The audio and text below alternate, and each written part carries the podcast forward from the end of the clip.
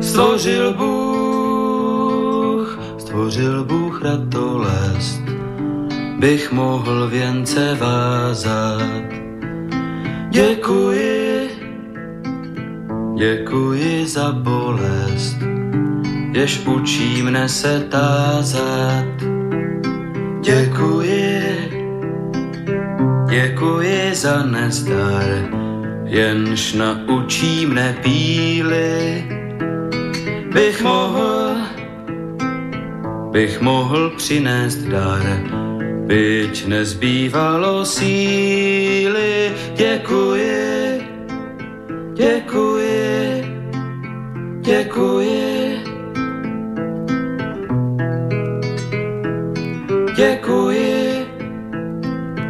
Děkuji za slabost, jež pokoře mne učí. Pokoře, pokoře pro radost, pokoře bez područí. Děkuji, za slzy děkuji, ty naučí mne citu, živým již, živým již žalují a křičí po souci to děkuji, děkuji, děkuji. Dobrý večer, vážení posluchači, Stanislav Novotný, zdraví srdečně z Prahy, všechny Slováky a Čechy, kterým není lhostejný osud našich zemí, našich národů. Je zřejmé, že povaha a podoba euroatlantické civilizace se mění takřka před očima a že se celý svět dostává do nového pohybu. Je také zřejmé, že tento pohyb má a bude mít značný vliv na kvalitu života jednoho každého z nás a na naše národní bytí uprostřed Evropy. O projevech těchto změn, o jejich důsledcích, o jejich fatálnosti, či naopak o možných reakcích a řešeních, tedy o jejich plusech a mínusech, si povídáme v pořadu na Prahu změn. Jinými slovy diskutujeme o zkušenostech, znalostech, názorech a činech výrazných osobností žijících v naší složité době. No a dnes si budu povídat se Stanislavem Křečkem. A vy, jako vždy, se, milí posluchači, můžete zapojit do debaty také, když pošlete svůj dotaz na adresu studiozavináč.slobodnyvysílač.sk a nebo budete-li telefonovat na číslo 048 381 01 01.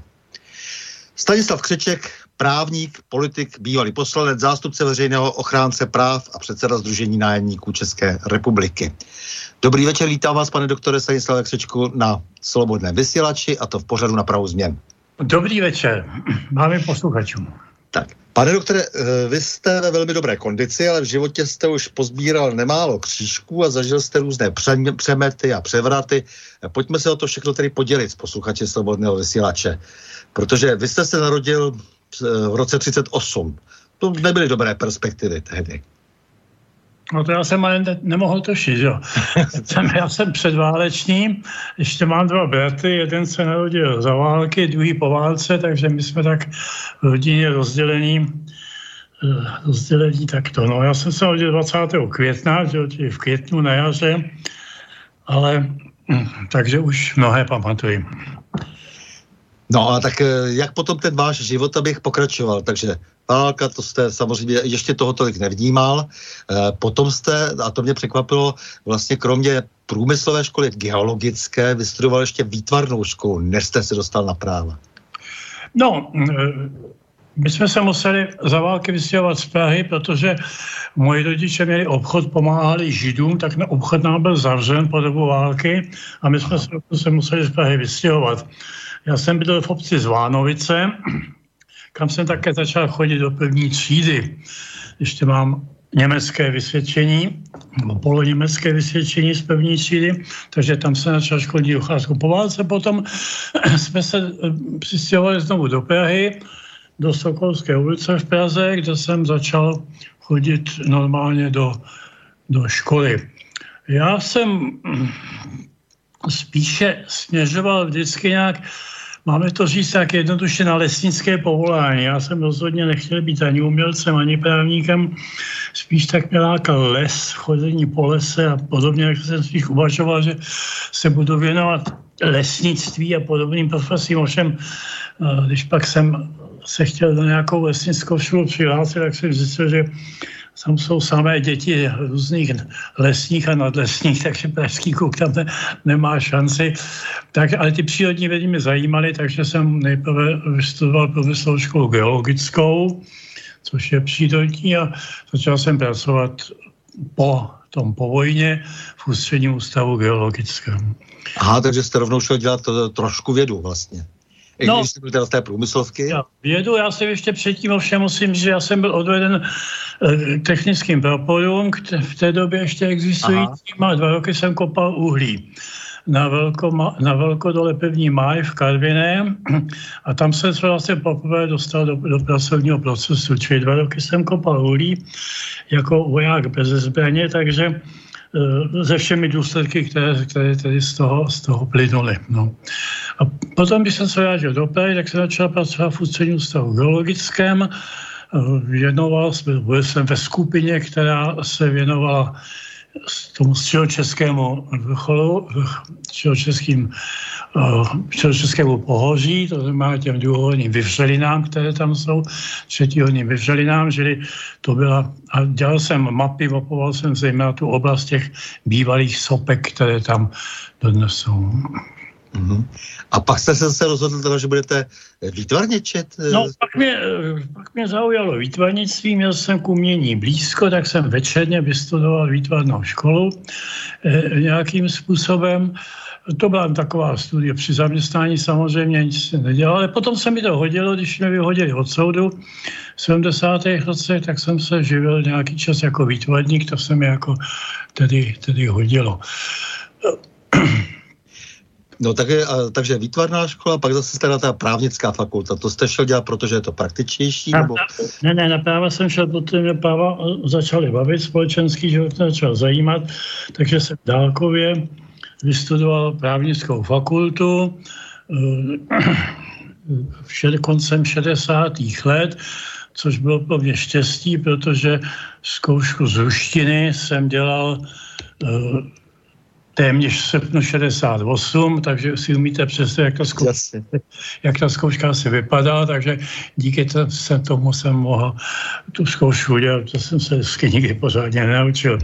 Takže jsem fakultu dokončil. Chtěl, šel jsem k soudu, nebo eh, byl jsem přijat k soudu jako justiční čekatel, ovšem po krátké době působení u městského soudu v Praze si mě předvolal předseda městského soudu a měl okopírované mé články, které jsem napsal v roce 68-69, jednak do časopisu eh, Student a jednak do Lidových novin tehdejších, kde jsem tedy komentoval tehdejší události. No a samozřejmě eh, rovnou bylo řečeno, že s takovými články já dále v justici socialistické pracovat nemohu a byl jsem vyhozen. Eh, je to paradoxní v tom, že dneska mi vyčítají zase jiné články, které jsem nosil v jiné době, takže je to taková, takový paradox, paradox prostě života. To mě zajímá velmi. Za co vám to spočítali vlastně tehdy? Co jste psal? Já jsem psal jednak o té smrti, o těch minulých procesech, které byly. Psal jsem o vztahu komunistické strany prostě ke společnosti a podobně. Takové to komentování těch, těch běžných událostí, které se v té době, které se v, to, v té době samozřejmě udály. A jak jednak ve studentu, časopisu Student, to byl takový dočasně vycházející časopis Univerzity Karlovy a jednak do tehdejších lidových novin, kde jsem měl několik, několik komentářů k aktuálním událostem. No a samozřejmě potom po, po, po převratu nebo po vstupu vojsk si to komunisté okopírovali a šli po těch novinářích, kteří to psali, ten, i po těch přispěvatelích, no a to byl prostě můj osud. Přišel jsem na to, že jsem psal takové články, tak jsem z justice musel odejít. Takže vás vyhnali z justice a tohle to nezapomeňme, mě to potom zajímá v konfrontaci zase s těmi, kteří tvrdí, jak eh, se vždy chovali skvěle, mají často velmi přepsané svoje životopisy a vám pak zase vyčítali nějaké jiné články. To je vždycky velmi zajímavé v souvislosti s tím, třeba kdo, kdo působil nedávno ještě na uh, to, té instituci ochránce veřejných práv. Řada kolegů zůstala v justici dál, vesele, mám s nimi dobré vztahy, samozřejmě zůstali v justici, jsou tam to dnes, jo, takže to jsou ty paradoxy, ale já jsem to nějak nalitoval, nějak zvlášť, já jsem se nějak o tu budoucnost spíš nezajímal, dělal jsem, co mě bavilo, hodně jsem čet, hodně jsem chodil do přírody a podobně, čili to bylo, to bylo takové přechodné období. Jo, takže jste si původně, vlastně jste se věnoval umění a potom jste šel eh, dělat co všechno? No, já jsem eh, nejdřív dělal výtvarníka a aranžéra eh, u podniku v Praze, tam mě jako přijali samozřejmě, takže tam jsem vyučil nějaký čas, jsem byl také na volné noze, dělal jsem různé plakáty drobné a různé takovéto věci. No a to jsem dělal až do doby,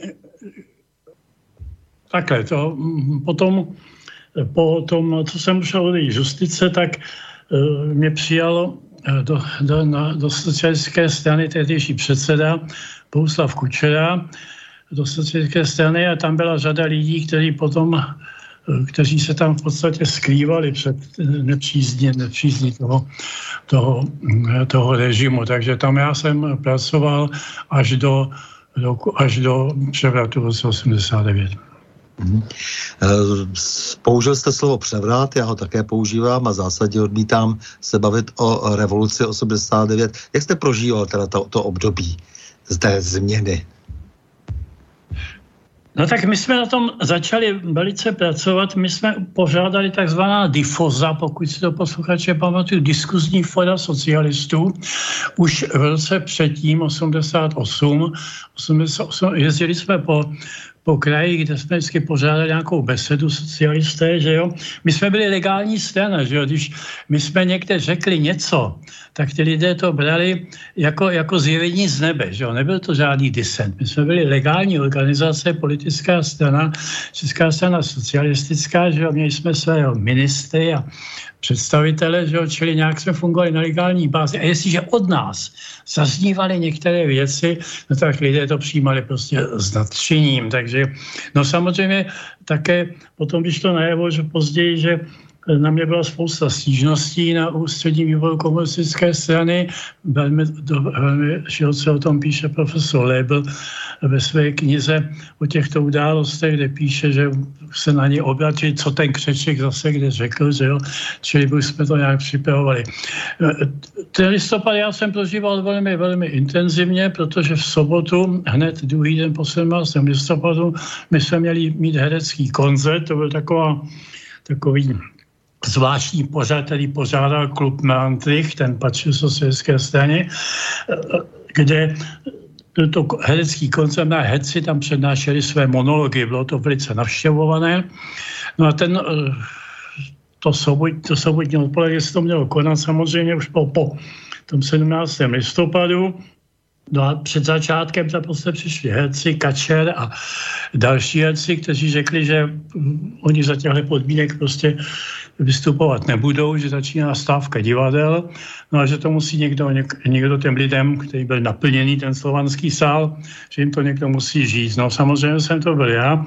Kdo byl k tomu vybrán, tak jsem tam šel a řekl jsem, že už nikdy nedopustím, aby se něco takového opakovalo. Ten sál prostě vybuchl nadšením, No od té doby jsme byli, jsme byli v centru denní. Druhý den potom jsme v neděli jsme sepsali prohlášení strany socialistické, které vyšlo ve svobodném slově. Svobodné slovo sídlo v budově Melantycha na Václavském náměstí a odtud se používá ten balkon Melandrichu. On se to hodně mluví, ale nikdo se nestará o to, jak se ten balkon vlastně do toho denní dostal. Ten se dostal tak, že v pondělí ráno toto naše vyhlášení, eh, vyhláš, prohlášení té socialistické strany vyšlo, které jsme napsali v neděli večer. Eh, tři lidé, tajemník Škoda a eh, Další, takže jsme to sestavili, Jirka Vyvadil, pozdější senátor, no a on to vyšlo ve svobodném slově v pondělí ráno a to byl prostě výpuch, že? to byl pevný takový hlas, pevný oficiální noviny, které se tam zmínili.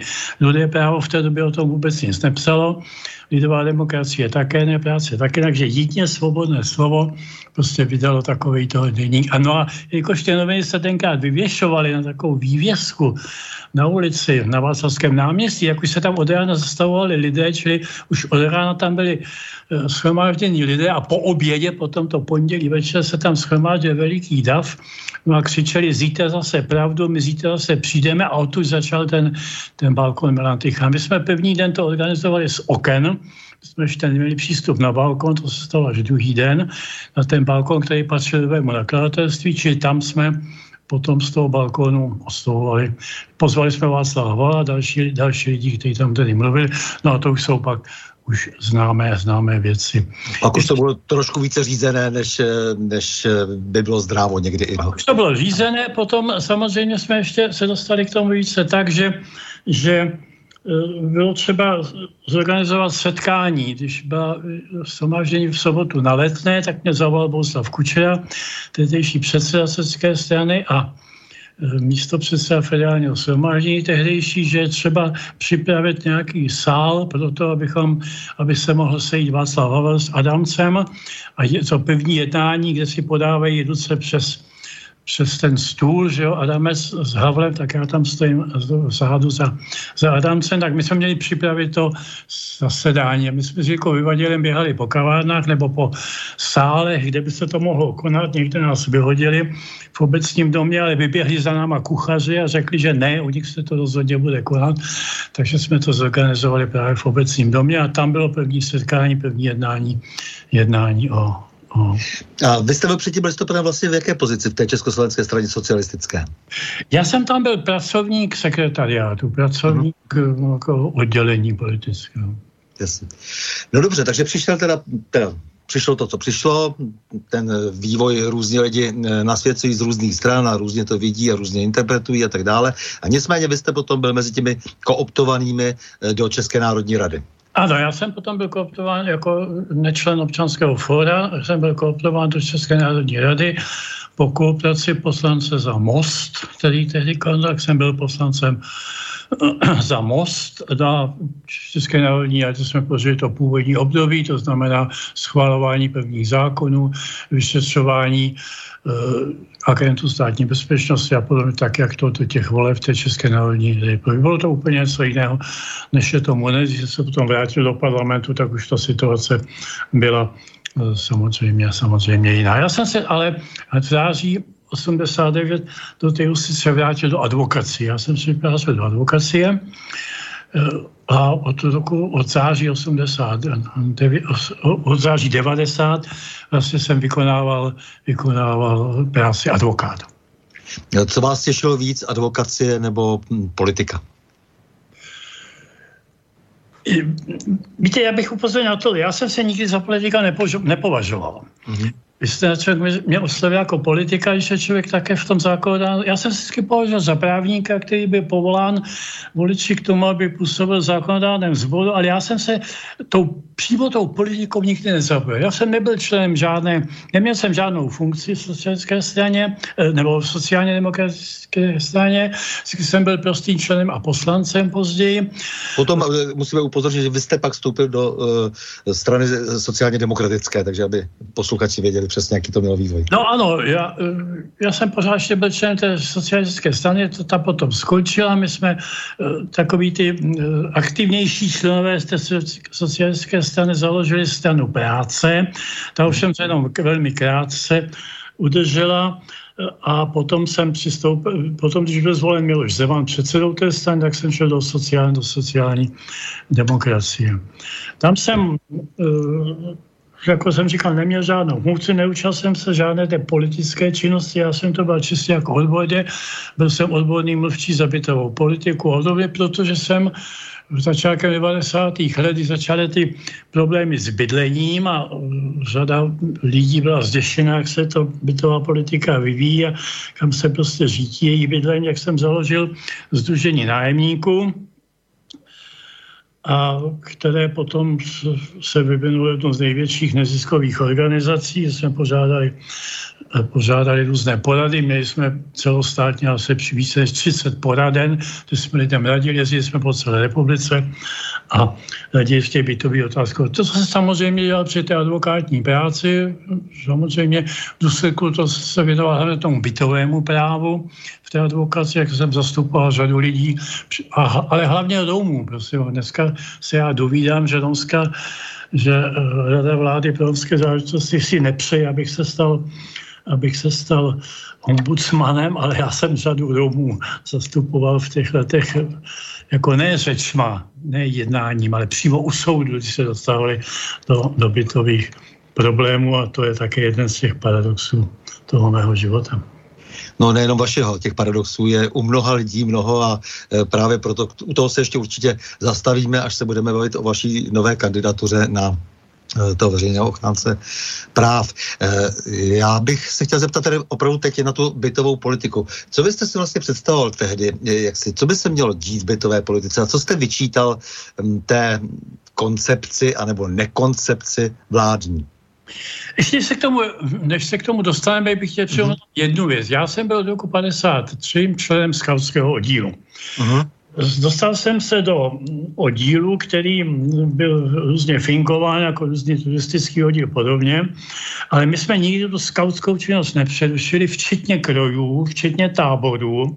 Vždycky jsme to zafingovali, takže to byl buď kanoistický oddíl nebo spoje Praha, dokonce jednou jsme byli Dudé právo, kanoistický oddíl a podobně, Sokol Nusle a podobně jsme byli krytí, ale ten, udrželi jsme si to vlastně do dneška. Prostě a dneska v tom naší činnosti pokračujeme pokračují naši, naše děti a už dneska vnuci těch původních, lidí my pořád upad držíme, či od roku 53 já mám členství ve skautskou dílu, který skautík už neexistoval samozřejmě, že jo? my jsme to v roce 60 se to krátce obnovilo, ale ale to se asi rychle zakázalo, že čili my jsme tu činnost nikdy nepřerušili, takže jsem a velice si to, to členství vážím, považuji a tu skautskou myšlenku považuji za jednu jedno z nosných, nosných věcí, nosných pilířů mého života.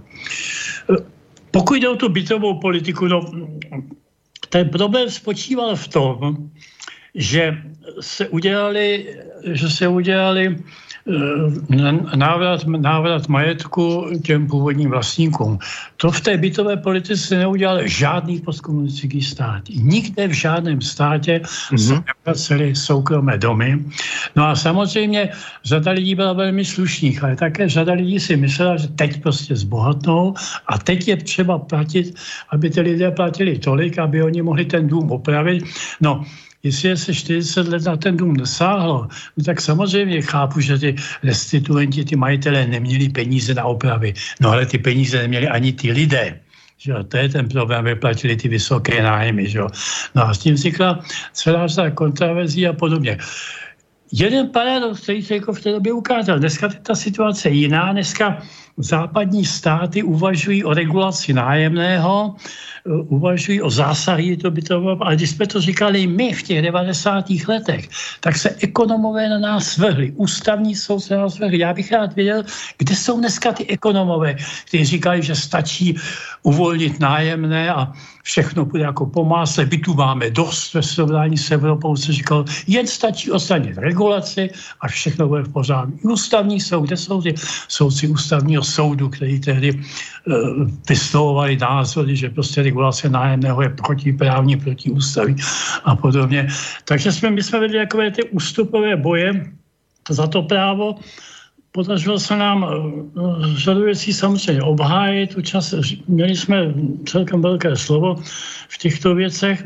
Já jsem potom se hodně podílel na přípravě nového občanského zákonníku, kde se nám podařilo skutečně vložit do toho občanského zákonníku to bytové právo na úrovni západních zemí. Problém je ovšem v tom, že mezi tím se změnila situace natolik, že se smlouvy dávají na půl roku, že? nebo na rok.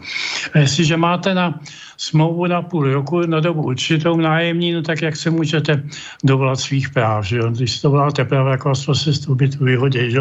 Že ta situace se stala Eh, velmi špatnou a situace stále horšuje. Ten, ty náklady, které platí lidé za bydlení, nemají období nikde v Evropě, zejména důchodci a podobně vydávají veliké procento.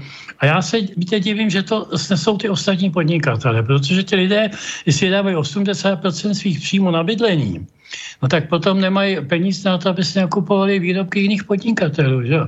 Jo? Čili i v té ekonomice to odsává takové množství peněz, že kdyby ti lidé nemuseli platit tak vysoké nájmy, ne, nedostávají se do této situace, že by více ta domácí spotřeba, myslím, tady rostla. Je to jeden z věcí, které si myslím, ta ekonomická garnitura nedost uvědomuje.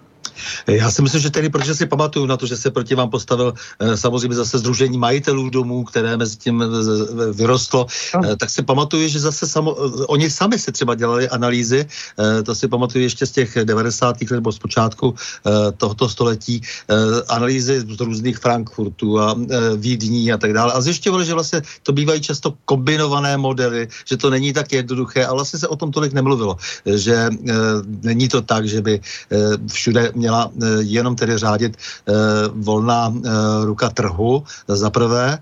No a za druhé, přesně jak jste říkal, co tedy v zemi, kde opravdu ty lidé byli zbaveni všech prostředků. No tak pak tedy to chce zase nějakou koncepční politiku státu, ale ona žádná vlastně nikdy nevznikla. Co já vím, tedy tak bytová politika prakticky není nic, co by se na vládní, na vládní úrovni nějak ostře sledovalo. Tak jsem v parlamentu, jak jsme překročili nějaký návrhy e, zákona o sociálním bydlení, dokonce jsme už parlamentní tisk ze, ano. S, s kolegem Sobotkou jsme připravili takový zákon. Samozřejmě e, ten ne, nebyl ani zařazen na program parlamentu. Já jsem se pak podíval na přípravě no, e, toho nového, nového zá, zákona o sociálním bydlením do jisté míry, ale ten problém je v tom jeden, prosím vás, a to je to, co si do dneška neuvědomují tvůrci toho zákona o sociálním bydlení. My tím zákonem o sociálním bydlením nemůžeme řešit chudobu lidí. A to je problém všech těch dosavadních zákonů. Ten zákon o sociálním bydlení musí řešit jenom úzkou vrstvu lidí, kteří se bez svého zavidění dostali do složité situace.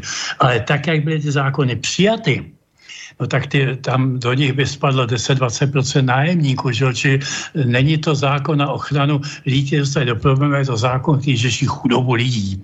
A to samozřejmě možné není takový zákon prostě fungovat, fungovat nemůže. Tak to rád slyším, že to říkáte a uh, takže samozřejmě se nedá neustále něco dotovat, někde se musí taky vyrábět, aby, se, aby, se, aby bylo z čeho, ale uh, tak mi řekněte, jak se lidi dostali do takové chudoby? Nebo se dostává, velká část společnosti dostává větší chudoby? No, ty mají malé příjmy, mají malé důchody, přestože ceny jsou stejné jako v Německu, no tak máme třetinové mzdy, třetinové důchody a to samozřejmě někde vidět. Jo. Potom ta spotřeba těch lidí se ubírá nějaký jiným způsobem. Já samozřejmě nejsem ekonom, já velice rád poslouchám ekonomické teorie, velice rádi bychom se nechali podat, jak to řešit, ale ta situace uh, není prostě dobrá. U nás je ještě zatížena tím, že máme, že jsou ti lidé chudí, že prostě nemají prostředky na to, aby si zaplatili nějaké vysoké nájmy a podobně. A samozřejmě naším velkým problémem je vznik vyloučených lokalit, to znamená lidí, eh, kteří ty byty devastují a to je veliký problém. Že? Ale jste právník a na právnické fakultě se vždycky vyučilo národohospodářství. To znamená, že národohospodáři to jsou ti, kteří potom utekli do toho oboru, který si tak trošku dělá, co chce a často je dosti vlastně eh, postavený na vodě eh, do ekonomie. Eh, to znamená, trošku je to otržené od toho rámce, ve kterém se ta společnost musí pohybovat a ve kterém se pohybuje na základě nějaké společenské smlouvy, na základě nějakých zkušeností, na základě jaksi nějakého obecného koncenzu konsenzu. Eh, takže já si myslím, že právníci mají hodně co do těch věcí mluvit.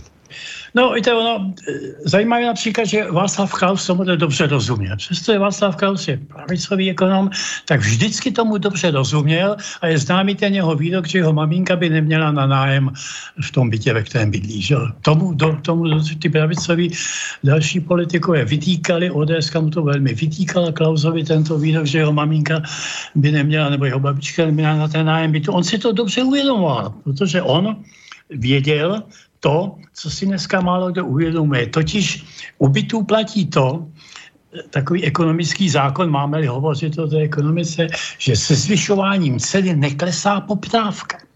U každého jiného zboží, pokud zvyšujete cenu, no tak klesá poptávka, že jo. jo? Už ty lidé si to nemohou kupovat, no tak si to nekoupí, že jo. A ta, musí se ta poptávka srovnat, ale to přece u bytů neplatí. Vy si nemůžete říct, že nemám, nemám peníze, jak nebudu bydlet. Prostě nejde, že jo.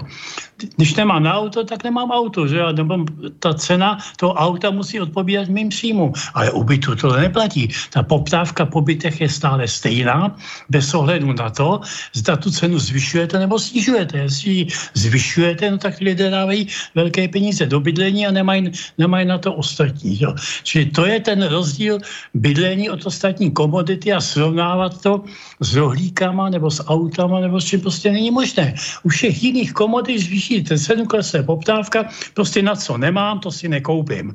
Ale o tohle úbytu platit nemůže. Prostě nemůžete říct, nemám nabit, no tak nebudu bydlet, kde budu bydlet. Jo? Jo, čili to jsou složité věci, nebo věci tak jednoduché, si je málo kdy prostě uvědomuje. Mm-hmm. A není ten problém náhodou dán tím, eh, že ta privatizace byla samozřejmě značně přehnaná, protože se stát zbavil ve velké míře eh, svého strategického majetku. Někdy to bylo určitě velmi oprávněné, ale eh, v řadě případů asi ne, protože ten stát se potom eh, zbavuje té možnosti si tak trošku dupnout sám. Jestliže dnes funguje jenom na základě toho, že se obrovsky zadlužil, aby tady byl nějaký sociální smír, no tak z toho se asi tak jednoduše nedá dělat nějaká rozsáhlá bytová politika. No, víte, zase za pevně republiky, kolik měl stát bytů, že jo? Nebo že si říkal, že obce prodali byty, no kolik měli obce bytů za, za republiky, nebo to, to já myslím, že není... No těch, těch, těch lidí bylo taky daleko méně ve městech, no. že ty, ty se stěhovali do měst postupně. No, jistě, jistě, ale eh, jako, že by to, že to, stát musí řešit problém těch lidí, se kterými, kteří se na normální eh, trh nebo na normální tu bytovou politiku nedostanou. Ať již protože na to nemají peníze, a nebo protože se chovají tak, že s nimi nikdo nájemní svou neuzavře. Mm-hmm. Přece problém těch vyloučených lokalit je v tom, že s těmito lidmi nikdo nájemní svou neuzavře. Ani soukromí majitele, ale ani starosta obce pokud se mít v obci pořády. A to samozřejmě správně není. I tito lidé mají právo na bydlení, podle mě je na bydlení právo, ale to musí řešit stát. A nemůžete řešit tak, že těmto lidem tlučeme o hlavu, jsou rasisté, xenofobové a podobně. To zanáčí do té společnosti veliké problémy, velikou nesoulad a frustraci, frustraci těch lidí, že to vytýkáme těm lidem, jako by to byl jejich morální problém, protože s nimi někdo nechce uzavřít nájemní smlouvu. Ale tak tomu není, to je problém státu. Tady musí nastoupit stát.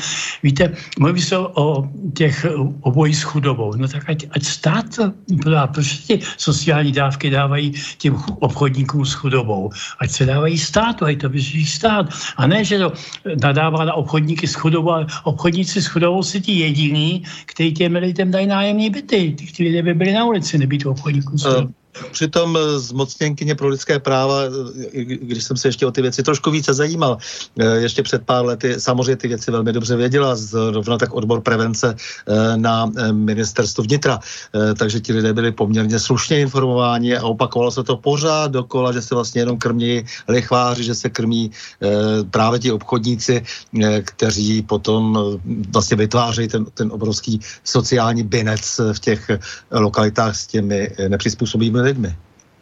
No, už totiž krachuje nejen to nájemní bydlení, ale oni krachují i družstva a společenství vlastníků. Že? Uh-huh. To je problém toho severu, kde prostě jeden člověk, který neplatí, oni to musí pak platit za něj všechno, devastován, lidi se odstěhují, barák se zazdí a podobně. A to společenství třeba toho družstva Krušnoho nebo dalších družstev nebo společenství vlastníků a tom jsou, jsou prostě tragické. Ty lidé plní své povinnosti, ale to, že další nájemníci plně neplní, no tak oni to musí platit za ně a to je samozřejmě nad jejich možnosti, opravovat ten barák a podobně, že odcházejí, e, ten bytový fond je devastován a samozřejmě krachují tady nejen ty nájemníci, ale i společenství vlastníků. A to je, myslím, jeden z velikých problémů, který může do budoucna a řada dneska novinářů upozorňuje, to jsem četl docela hezký článek od Saši Ulové, Ulové, která psala o tom, že to může až k třídní nenávisti, že prostě jestliže ty lidé nebudou mít bydlení, tak to vyvolá takovou frustraci společnosti a nenávist, že to uh, může vést k velikým, k velikým uh, v té společnosti ozvědám, které si nepřejeme. Mm-hmm. Tak když byste to schrnul přece jenom do několika bodů, co si myslíte, že by teď měl stát udělat, co by měla politika udělat pro to, aby se začala rozvíjet nějaká rozumná, vyvážená bytová politika? Stát si musí, nebo politici si musí uvědomit jednu věc. Jestliže chceme vyřešit naléhavé problémy, musíme omezit některá práva. Nemůžeme vyřešit bytovou politiku a zachovat rozsáhlé právo vlastnictví. Prostě práva vlastníků se musí omezit. Nedá se nedělat, že jo? Prostě musí se podle mého názoru omezit uh, Airbnb, že jo, který odstává byty, to se každý bojí, že zasáhli do práv vlastníků, no ale to prostě musíme udělat. Musíme regulovat nájemné, podle mého názoru. Není možné, aby byla jediná aby bez toho regulace nájmu, to není nikde v Evropě neregulovaný nájem, všude je nějakým způsobem regulován, musí také soudy určovat, soudy určit výši nájemného, zvažovat, co je co je ještě pro ty lidi rozumné nájemné, co je, co je místně obvyklé nájemné. Že to musí být vyváženo. A samozřejmě stát musí přijmout odpovědnost za osoby, se kterými, jak už jsem to řekl, nikdo nájemní smlouvu neuzavře. To znamená, oni převzít ty ubytovny, oni udělat bydlení, prostě, které pro tyto lidi eh, bude vhodné, protože jinak, když se to bude stále střetávat, budou si třeba obce, majitele budou se stále dostávat do problému a budou vznikat vyloučené lokality. To si musí prostě stát uvědomit. Mm-hmm. Já jsem rád, že jste právě tam vrátil zpátky teda ty, ty, ty právní prvky a právě teda tu, eh, ten mechanismus, který by měl určit, eh, dejme tomu nějaké mantinely, justice tedy zejména, protože to je právě to, co se mi zdá od počátku. Já jsem kvůli to měl mnoho sporů, eh, ještě když jsem tedy působil eh, v pozici eh, policijního prezidenta, že prostě musí být prostě pravidla už jako pro tu samotnou privatizaci, že si ekonomé nemůžou říct, že prostě si myslí teoreticky, že takhle by to bylo dobré. A to, co říkáte, tak to samozřejmě s tím velmi souvisí. Proto já, jak, jak jste mluvil o těch ekonomech předtím, nejsem tolik ochoten už dneska naslouchat teoretikům, zvláště když naprosté většině z nich eh, ty předpovědi nevychází. Mně nevychází, že jo. Smlouvy na dobu určitou. No, podle mého názoru aktuálně by bylo třeba říct, že smlouva na dobu určitou může být jenom nejméně na tři roky. Co pak, když máte smlouvu na šest měsíců, co pak je to nějaké bydlení, to je hotel. Jak může rodina založit rodinu v bytě, který má na 6 měsíců? Za 6 měsíců je vyhodí, protože si myslí, že dostanou jako lepšího. Že? Tak to přece nejde, tak to přece nemůže fungovat. Byt musí být bydlení. Byt jako investice. Já vím, že řadě lidí se to nebude líbit, ale byty jsou přece k bydlení. A jestli v bytech nebydlí, jestli já ty byty postavím a nebydlí v nich nikdo, nechávám si je na spekulaci, no tak něco není samozřejmě v pořádku. Čili tyto věci je třeba omezit. Byt, byt který není obsazen, dneska všichni nadávají pirátům, že chtějí zkoumat, zkoumat byty, které jsou prázdné. No, no samozřejmě, přece ty neobsazené byty se musí zdaňovat, jako je to všude v Evropě. Nikdo si nemůže západních zemí nechat neobsazený byt, protože z toho platí vysoké daně. Potom potom se ty byty musí dostávat na ten trh a musí trošku tu cenu nějakým způsobem regulovat. Ale to jsou prostě zásahy, které jdou proti jiným právům, které jdou proti právu vlastníků. Že jo? No a tak si stát musí rozhodnout, která práva prostě omezí. Dneska omezuje práva lidí na bydlení, lidé se stávají do soudové situace, ale práva vlastníků jsou nedotčena. Že jo? Takže si musíme vybrat jako při, při řešení řady jiných problémů, eh, která práva prostě omezíme. No to samozřejmě trošku voda na můj mlín, mlín v tom případě, eh, v případě tedy těch nadnárodních firm dnes, které, se, eh, které, které jsou neomezeny, velmi neomezeny eh, ve, v tom vlastnictví a výkonu vlastnických práv a stojí nad státy dnes. To třeba považuji za velmi, velmi silné téma. Taková ta představa o tom, že si mohou dělat monopolisté, co chtějí, je docela zvrácená. No, to ono zase, zase ty západní firmy, eh, které se tím zabývají, mají trošku jiný, jiný vztah než ten kořistnický kapitalistický způsob, který byl u nás. Oni přece jenom se nějakým způsobem chovají. Já bych to neviděl zase, zase tak, tak negativně. Ještě bych upozornil na jednu věc, na problém bývalých služebních bytů. To je dneska problém OKD, že jo. Tak Bakala ukrad no, hodníkům byty, že jo. No ale prostě má, co pak se někdo stará o byty Česu, o byty dalších podniků, které také propadly. Ty lidé, v Praze třeba Avie měla veliký bytový fond. O to se nikdo nezajímá. Všichni jenom hovoří o tom, že OKD, že se tam ty byty prostě ztratili. No ale přece všechny podnikové byty nebyly předány, předány e, nájemníkům, jako se to požaduje na té ostavě. Že? Ty byly normálně privatizovány, normálně jako, a pokud jde o tu privatizaci, no, do té privatizace ty obce tlačily, protože nechtěli platit to šílené nájemné. Jo. Přece na jedné, my máme, to je v Praze klasický příklad, jsou dva baráky vedle sebe, úplně stejné, ve stejné ulici, jeden má soukromého vlastníka, a tam platíte 200 korun za metr štílenou a vedle stojí barák, který je privatizován, družstevní, ty lidé se museli koupit, to je pravda. No ale dneska platí 30-40 korun za metr. Jo. A přesto jim to stačí na údržbu, stačí jim to na, uh, aby mohli ten dům opravovat. A majitelům bytu dneska nestačí ani 250 korun za metr, že jo? Čili mm-hmm. jsme, kde ani ta ekonomické zdůvodnění to nemá, ne, žádné nemá. Je to jenom touha po zisku. Jenom bych ještě možná upozornil na jeden problém, který dnes je velmi plasticky vidět v celé Evropě. Ehm, vylidňování historických center ehm, měst. Ehm, to je zvláštní jev, eh, podle mě, který už začíná s velkou nezdravostí tedy eh, hraničit, protože prakticky přestáváme používat ta eh, ty krásné domy e, ve městech. Neříkám, že by tam tedy měli být jenom třeba nějací nájemníci, ale e, slouží už jenom turistickému ruchu. E, ten turistický ruch už je dnes te, tak vlastně zavaluje ta, ta, ta, ta města nesmyslně, že to je něco, co také volá po nějaké regulaci. To je samozřejmě velký problém. Já mám známého, který se přistěhoval, který z Říma odešel do Prahy, protože v Římě ho štvali turisté, že jo. Přistěhoval se na malou stranu a dneska samozřejmě říká, že to je horší než v tom Římě, že se mu tam valí turisté stále. Masový turismus je jeden problém. Ta, ta, tam je pokud je na, na malé straně asi pět tisíc, tuším, nebo čtyři tisíce autochtonních obyvatel. Tam, tam v podstatě no, nikdo není. Airbnb to je, to je prostě jo, to je klasický příklad, jak házíme s bytovým fondem. Byty přece jsou hotel. Jo.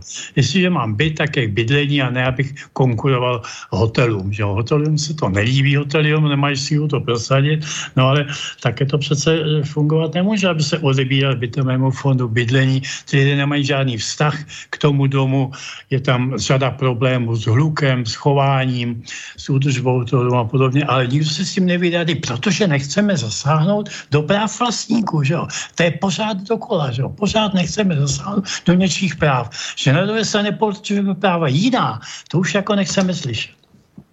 Uh... Vy jste teda byl v parlamentu, zvláště tedy po vzniku samostatné České republiky. Jak se díváte na vlastně to po, po převratové hemžení a učení se e, té politické práci e, v parlamentu. Jak, jaký, jaký jste si z toho odnesl dojem? Nebo umíte nějak trošku popsat vývoj toho, co se dělo v parlamentu? No já jsem se vždycky dostal eh, do parlamentu na základě preferenčních hlasů. Že jo. Při posledních volbách dokonce z 18. místa jsem všechny přeskočil a dostal jsem se do parlamentu, protože ty lidé to moji práci znali a nějakým způsobem oceňovali. Já myslím, že ten parlamentarismus prostě u nás funguje, že to je, že eh, jeden z těch problémů z toho minulého režimu byl, že my jsme si prostě na ten parlament nejsme, nejsme jako zvyklí. To bylo práce poslanců se hodnotila podle toho, kolik návrh zákonů. Kolik se návrh zákonů. Nebo být přítomnost na schůzi, že? to je stálý problém novinářů, jak to, že ta síň byla prázdná. Teď, když vidíte eh, jednání britského parlamentu, no tak víte, že lidé stojí ve, tam, lidé, řada lidí stojí v uličkách proto, že tam není místo. Zasedací místo z britského parlamentu nemá tolik židí, kolik je poslanců. Kde nikoho nenapadlo, že by tam poslanci měli být. Oni stojí tam v tom hluku, vždycky stojí v té ulici. Že? Takže to u nás novináře, jak, nejsi, jak to je tam nejste, jak to je tam nesedíte, jako bychom měli sedět od rána do večera ty poslanci. To je prostě chybný, chybný pohled na ten, na ten parlament. Ten člověk může dát práci, když tam zrovna nesedí, že já neříkám, tam nejsou flákači, jsou jako samozřejmě všude, ale trošku ten pohled by měl být trošku, trošku no, tak no, jak, zve, zvenku celá řada těch poslanců dnes vypadá tak, že už tam jsou opravdu jenom zvyklí na to zvedat ruku podle toho, jak budou potom zařazeni na kandidátku, na jaká volitelná či nevolitelná místa. A e, když se podíváte zblízka, tak je to také tak, ale ono je to e, u těch novinářů spíš také problém trošku v tom, že oni nejsou schopni analyzovat a nedají si s tím tu práci, kdo skutečně něco dělá a kdo, ne, e, kdo nedělá nic, a. kdo prostě náhrady, náhrady používá jenom pro svůj užitek prakticky a kdo opravdu se snaží a zadá si třeba analýzu nějakého eh, odborného tématu. No jistě s těmi náhradami to byl až komický problém, že by se měli vracet prostě náhrady, no ale jak to chcete zúčtovávat, takovéto částky, to prostě je v Evropě není.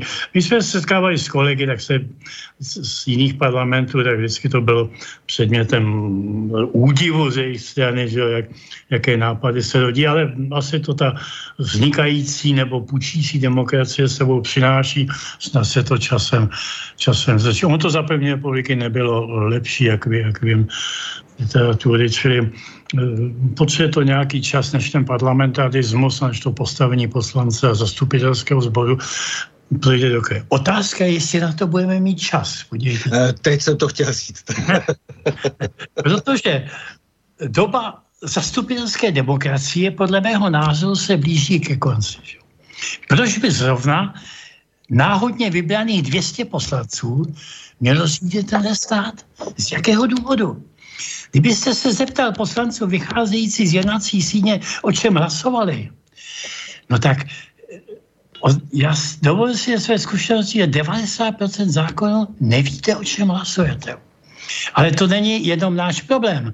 Americký kongres je na tom úplně protože ten film Moodův film 9,5, který tady nedávno šel, ten se ptal zákonodáců amerického kongresu, o čem hlasují a ten jeden tomu řekl, my zákony nečteme, my jenom schvalujeme. Že? Jo, čili zákon o léčivech. Prosím vás, kolik poslanců rozumí zákon o léčivech? U jednotlivých tam je stovky položek. Kdo tomu rozumí? Zákon atomové energii, zákon o čemkoliv. To jsou přece tak složité věci, že z tom parlamentu kdo tomu rozumí natolik, aby to mohl rozhodnout? A na druhé straně zase předat ten stát takzvaným odborníkům. No, jestliže je někdo odborník na hutnictví, no tak zase neví, kolik peněz se má dát do medicíny a obráceně. Čili je to velmi složité a to řízení moderního státu se dostává do těch problémů, který bude ten moderní stát muset, muset v krátké budoucnosti řešit.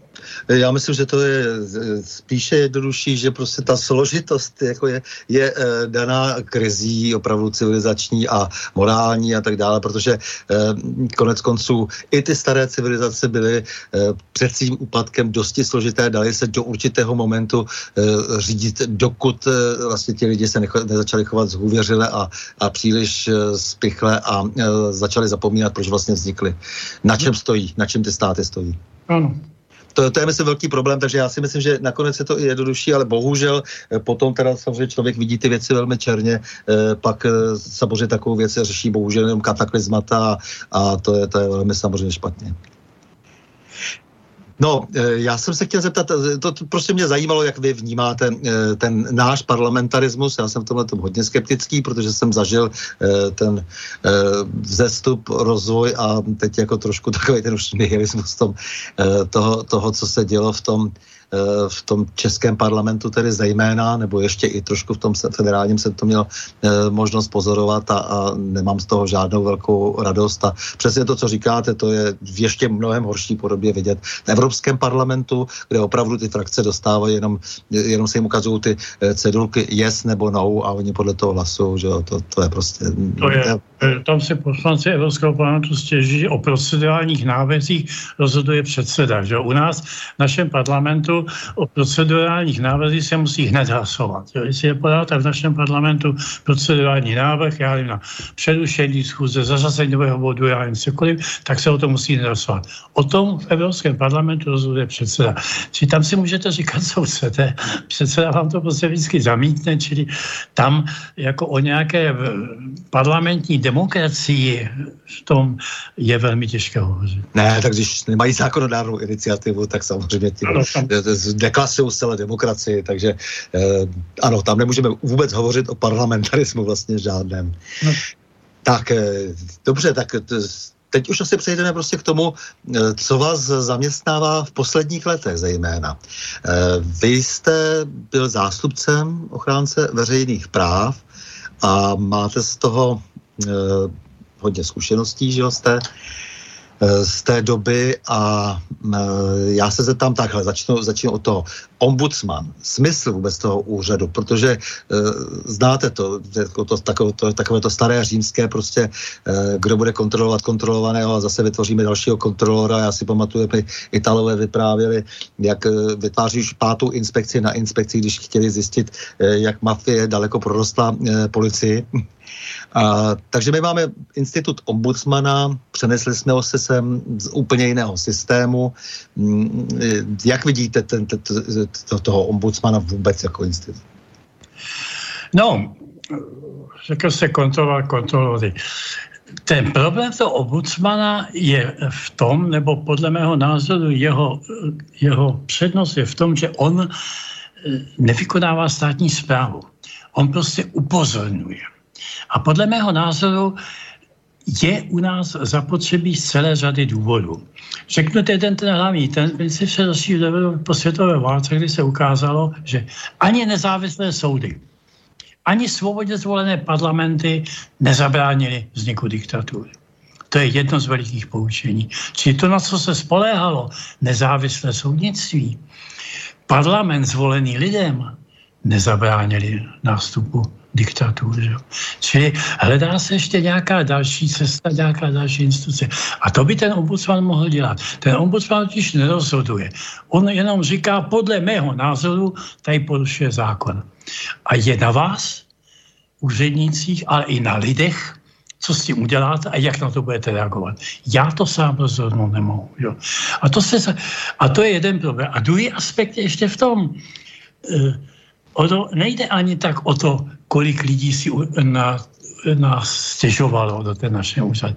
Ale problém je v tom, že ty stížnosti jsou oprávněné. A to je ten veliký problém. Já jsem měl starosti stavební řád nebo stavební věci, takže stavební úřad v okrese to také rozhodne, rozhodne blbě, jde to na odvolačku, odvolací se dá to pod odvolací stavební úřad krajský to potvrdí, pak to jde na ministerstvo, to taky ne, pak to přijde k nám, a zjistí, že to je špatně. A pak to všichni uznají, ano, my rozhodli jsme blbě a opravíme to. Čili ta, to vysoké procento oprávněných stížností je trošku problém u nás. Ne, že si lidé stěžují, že si stěžují, to je možné, že?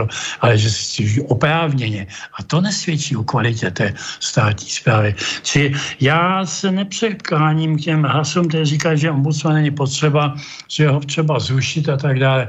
On, kdyby to, tu funkci dělal, kdyby upozorňoval upozorňoval na to, co se děje a mělo to náležitý ohlas, tak samozřejmě to přispívá k té dobré zprávě, bez pochyby. V řadě věcí nám bylo dáno zapravdu, v řadě e, byl ten úřední postup opraven na základě našich připomínek, čili já zase nezdílím tu skepsi, že by se měl že by se měl ombudsman zrušit, že to je k ničemu, že to rozhodují soudy a podobně.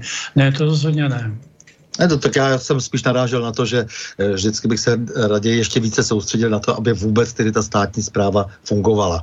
Že to je, to je ten problém, že se často spolíháme na nějaké nové a nové mechanismy. Vidíte, že vznikají další a další úřady, eh, které eh, podle mého soudu jsou velmi nadbytečné. Taková ta kybernetická bezpečnost a takové ty věci, prostě to jsou věci, které nedávají žádný smysl. O toho jsou tady už jiné úřady. Vymýšlíme si nějaké podivné neziskovky nalepené na stát, které přebírají de facto odpovědnost státu a, a tak dále. Pořád bobtná vlastně státní aparát. Teď neutočím konkrétně konkrétně na vaší ombudsmanskou práci, jenom na systém. Jenom na systém, že všechno řešíme vytvářením no, no, nových úřadů a, a e, trochu to připomíná tu předlistopadovou dobu. No, on nám také Evropská unie za to nutí, že Problém je v tom, že Evropská unie nám stále ukládá, abychom zřídili nové a nové orgány. Teď před námi je zřízení dětského ombudsmana, že to je, to je hit.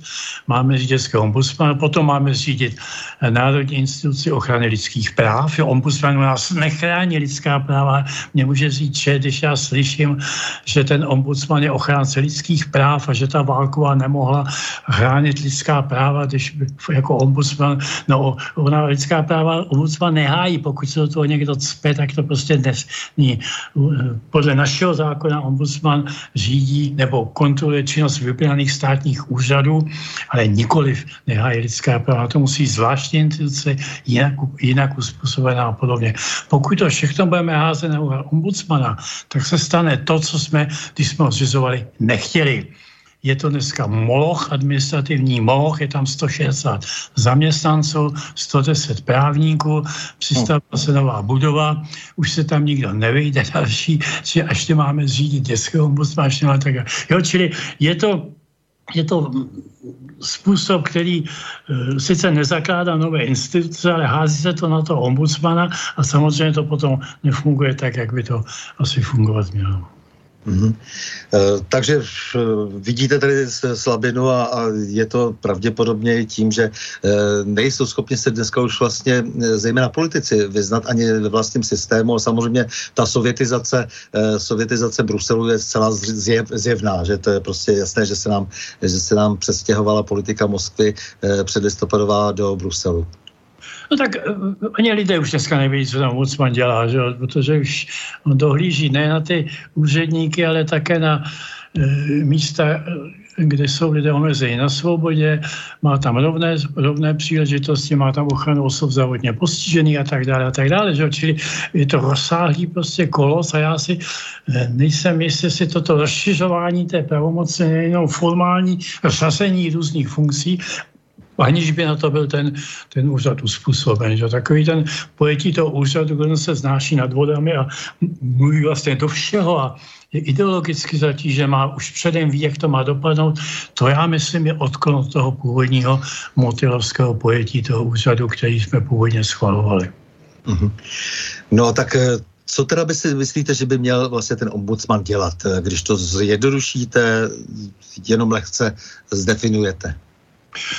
Ombudsman by měl dohlížet na státní zprávu, měl by upozorňovat na situaci, že se ve státě něco děje, že se ve státní správě děje nějaká nepravost a upozorňovat na to, jak ty, nejen ty nadřízené úřady, ale také voliče, aby voliči věděli, že se něco děje. Samozřejmě ten problém je, minulý ombudsmaně se na to stěžovali samozřejmě, že jim není vyhoveno, že jim není nasloucháno. Ale ten problém je mnohem širší, ta státní zpráva nefunguje. My tady máme úplně klasický příkaz jednou skládkou, tady hlavně říct, soudy rozhodli, že to je neoprávněné. Všechny stavební úřady to je, rozhodli, že to je neoprávněné. Ombudsman to několikrát se zvěděl, že tam jsou porušovány zákony. Ale nikdo s tím ne, ne šéf stavebního úřadu prostě řekne, mě soudy nezajímají, já mám jiný názor, že jo, takže si budu dělat, co chci. Že jo. Že takto by ta státní zpráva fungovala, no tak samozřejmě to je, to je, to je veliký problém. To soudy samozřejmě, že nemohou tady ta výkonná moc, ten stát prostě musí působit jako stát.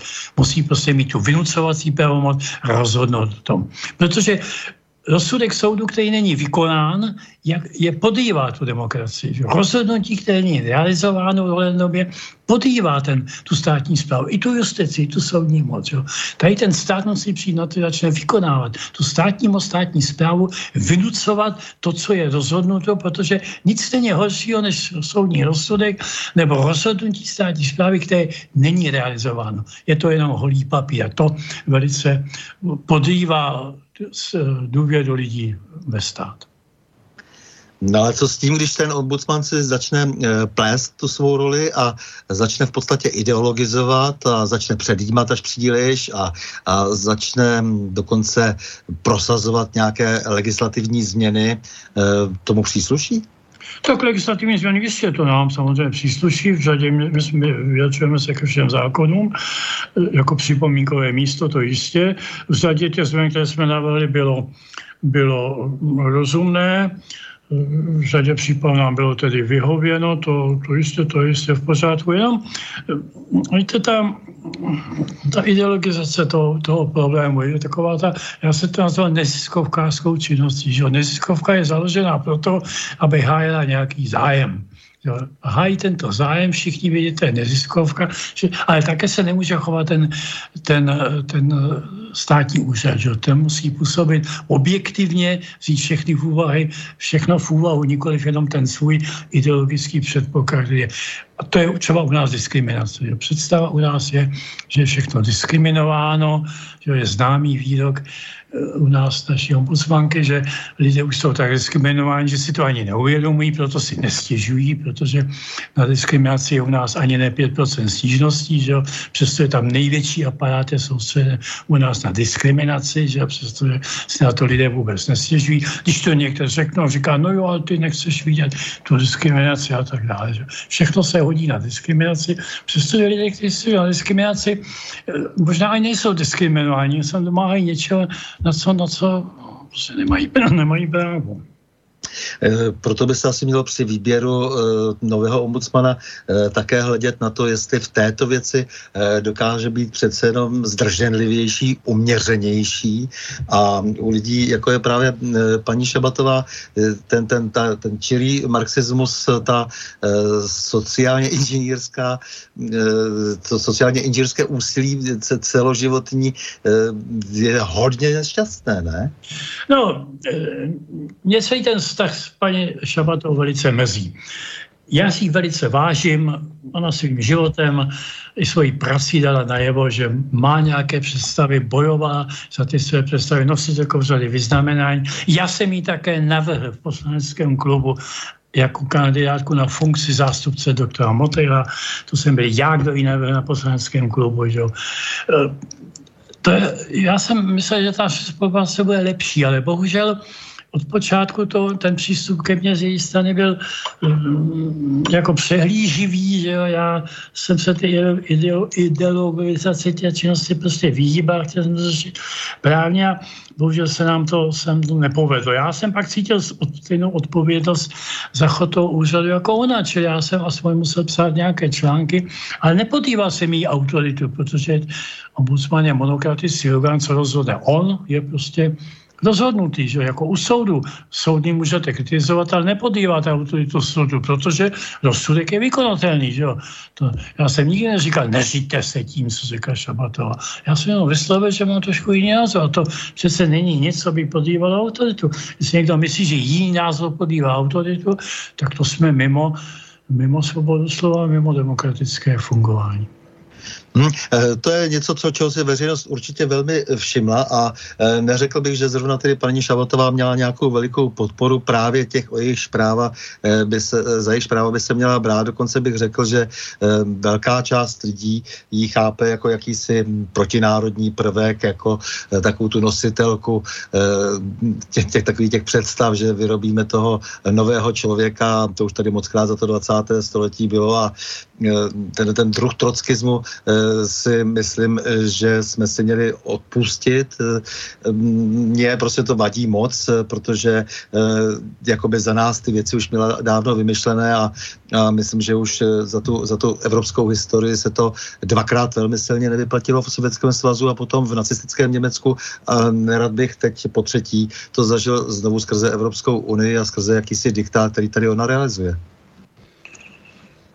No, bych nebyl tak, nebyl tak přísně. Pana Šaboda velice pracovitě udělal celou řadu věcí, zavedla tam eh, určité fungování toho úřadu. To já všechno jsem sledoval s velikou, s velikou, velikým nadšením, ale bohužel takové to mm, předem, to ide, ten ideologický přístup, který byl k tomu předem, že už předem dáno, jak se to má vyřešit a jak je to jedině správné, že jo, to je bohužel, myslím, u státního úřadu trošku, trošku problematické. No, protože tam je takové to eh, ostentativní podpora řízené migrace, třeba potom eh, tedy následné konflikty sociální, kulturní, eh, náboženské, které z toho vyplývají, tak jak si to není ochotná prostě vůbec akceptovat, když se jí to prostě opakuje.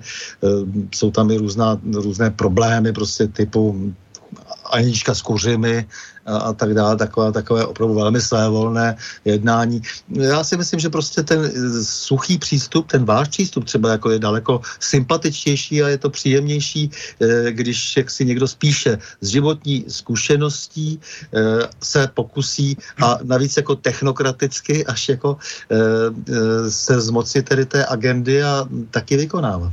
No víte, jako mě je vytýkán věk, že jo, dneska všichni říkají, že mám vysoký věk, no, ale já také mám něco za sebou, že jo. Dneska lidé vytýkají řadě politiků, že oni nevědí, jak žít, jo. Ale já jsem tam žil, já jsem pracoval na šachtě, já jsem pracoval jako dělník, já jsem prostě prošel celou řadu zaměstnání, či mě nemůže nikdo, řeknu mi to vy něco nakecat, jo. Já vím, jak ty obyčejní lidé žijí. Dovedl jsem vždycky posoudit tu jejich situaci jako advokát, jako když jsem jezdil jim radit s tím bytlovým, že čili já tu jejich situaci dobře znám. A to bohužel dneska lidé vytýkají politikům, že oni rovnou ze školy šli do úřadu, rovnou ze školy šli do parlamentu. No a jak, co oni vědí? Jak ty, to, pak lidé to cítí jako veliký, veliký handicap, že ty politici jim prostě nerozumí. Že? Nerozumí. No a to je, to je jeden z problémů té, toho moderního, moderního státu. Že? No tak já vím, že mám nějaký věk, no ale já se nehlásím přece na olympiádu, že já, nebo nechci dělat pokrývače, že já prostě dělám nějakou práci, to se to nedá dělat. Jo, máte ještě navíc nějaké vzdělání? A touto cestou, tedy kdybyste náhodou byl ombudsmanem, tak eh, hned si stěžuji na to, eh, jakou úroveň má dnešní humanitní vzdělání na našich vysokých školách, eh, protože to, teď jste hovořil zejména o těchto lidech, kteří chodí do toho parlamentu rovnou tedy z těch škamen a nebo tedy se snaží tady nás přesvědčovat, že všechno vědí nejlépe. E, to jsou takové ty různé prapodivné e, proudy dnes, e, které vidíme zejména u těch pirátů a podobně. No tak já říkám, teď znáším tímto stížnost na to, jak vypadá vzdělání na našich, v našich humanitních oborech.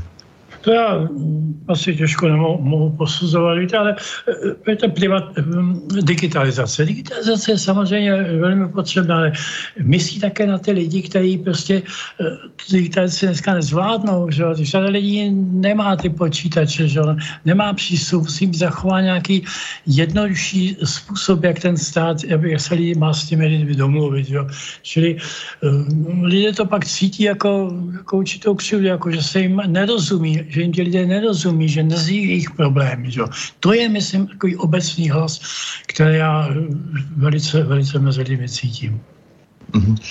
No a taková to neustále směřování k té politické korektnosti, až už nebudeme mít vůbec e, právo se e, vyslovit k něčemu, e, to, je, to je v pořádku? Jako, nebo jak vy vidíte politickou korektnost? Jaký, jak si ji sám pro sebe definujete? No to je naprosto katastrofa. Jo. Politická korektnost, my zakrýváme, zakrýváme Nedokážeme prostě ten problém řešit jeden z problémů, který je mi vytýkán, je ten vztah třeba k tomu rozhodnutí, které jsme řešili, kde jsme dělali provokace na nájemní bydlení. E, naše, naši pracovnice a pracovnice chodili realitní kanceláře a když realitní kancelář řekla, že Romce neukáže byt Romům, no tak samozřejmě jsme jim to vytýkali, protože to je rasistický a není to rovný přístup. Jo.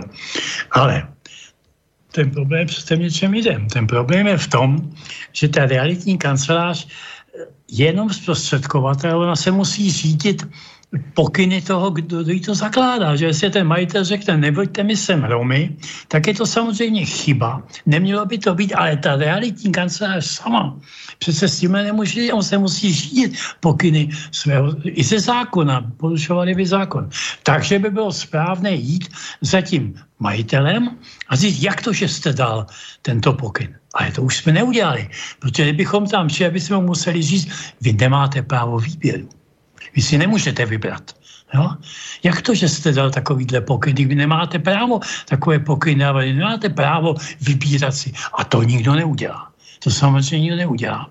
Tak dneska ta policie jako jedno nám brání, abychom ten problém řekli. Přece ten problém vyloučených lokalit není v tom, že jsou lidé chudí. To je v tom, že někteří lidé prostě ničí byty. A to si nikdo prostě nechce, nechce oficiálně přiznat a svádí, že to na chudobu a diskriminaci. Ne, jsou chudí lidé tady v Praze na Žižkově, kteří byty nenučí, neničí byty, nevytváří na Žižkově tady vyloučené lokality, jenom proto, že jsou chudí. To je celý jiný přístup. A jako nechceme toto přiznat, nebo politická okolí to nám brání toto říct, tak samozřejmě ten problém nikdy nemůžeme vyřešit. Samozřejmě další problém je eh, pozitivní diskriminace. To, to jsou prostě přece eh, nesmysly. Já sice můžu více usilovat o to, abych měl na, na té druhé straně eh, něco o té romské problematice, také vím, eh, abych tam měl partnery eh, vzdělané třeba a tak dále, ale jako samozřejmě nemůžu tak činit. Eh, na všechno nemůžu dělat prostě na úkor eh, té ostatní populace. Já jsem, když jsem napsal článek do práva, kde jsem napsal, že, by, že bych velmi uvítal, kdyby existovala organizace Romů, kteří by se zaručili, kteří by sami prosazovali práva těch Romů. Ale kdo dneska prosazuje práva Romů? Romové? Ne. A přece nejsou v těch organizacích. To je přece pár lidí. Odpovědí mi bylo, byste chtěl, aby byl nějaký uh, romský Martin Luther King. No ano, to bych si přesně přál, aby to někdo ty práva domů vzal do ruky, nějaký dom a začal je prosazovat. A také za to rušil. Kdyby byla organizace, která mi zaručí, že ten Rom bude řádně pracovat, nebo zaručí tu tak by nebylo to, že, že zaměstnavatel nechtějí přijímat do práce. No, je to smutné, je to samozřejmě porušení zákona, nemělo by to být. Ale kdo lidem vytkne, že se chovají podle svých zkušeností? Bez zkušeností jedná jenom dítě, malé dítě. Že? Tak samozřejmě není možné dávat uh, dávky bez uh, zdravým lidem, bez jakékoliv odpovědnosti, bez jakékoliv práce třeba. To, to prostě přece už tady bylo několikrát řešeno. Nikdy se to nedořešilo a nakonec uh, stejně profitují z celého toho problému, jenom já tomu říkám ziskové neziskovky, které, které sajou peníze z různých nadací a ze státního rozpočtu. No tak jistě, no ale jako asi si musíme přiznat, že jsou lidé, kteří nebudou pracovat a kteří přesto mají právo na nějakou úroveň. Jo. No ale pak si to teda musíme přiznat, musíme proto zařídit to jejich bydlení a podobně, no, ale nemůžeme tvrdit, že to je důsledek nějakého rasismu, že to je důsledek rasistického chování těch ostatních obyvatel. To prostě lidé si nezaslouží, aby se takto s nimi zacházelo, aby se takovýmto způsobem s nimi, s nimi jednalo, aby stále se na ně ze zhora dívala dlouhé, dělené dlouhý nos, vy porušujete zákony, porušujete diskriminaci, vy jste xenofobní a tak dále. Ne, ty lidé přece vidí tu situaci, která je kolem nich. A musí řešit problém. Prostě, prostě řešit problém a ten se dá jedně, takže se to nahlas řekne. No jo, jistě, ale to my říct prostě nemůžeme, protože musíme zachovat politickou korektnost. A na to zajdeme. To, že neřešíme problémy, protože je nedokážeme popsat, nedokážeme pojmenovat, je jeden z, z velkých důsledků a problémů té politické korektnosti. Tak Přesně tak. No, e, je tady jeden velký třeba problém, který e, také e, dosti iniciovala paní Šabatová a to sice, že jsme dospěli až té ratifikaci smlouvy o účasti cizinců na veřejném životě na místní úrovni, kdy teda se Česká republika přihlásila k politice multikulturalismu.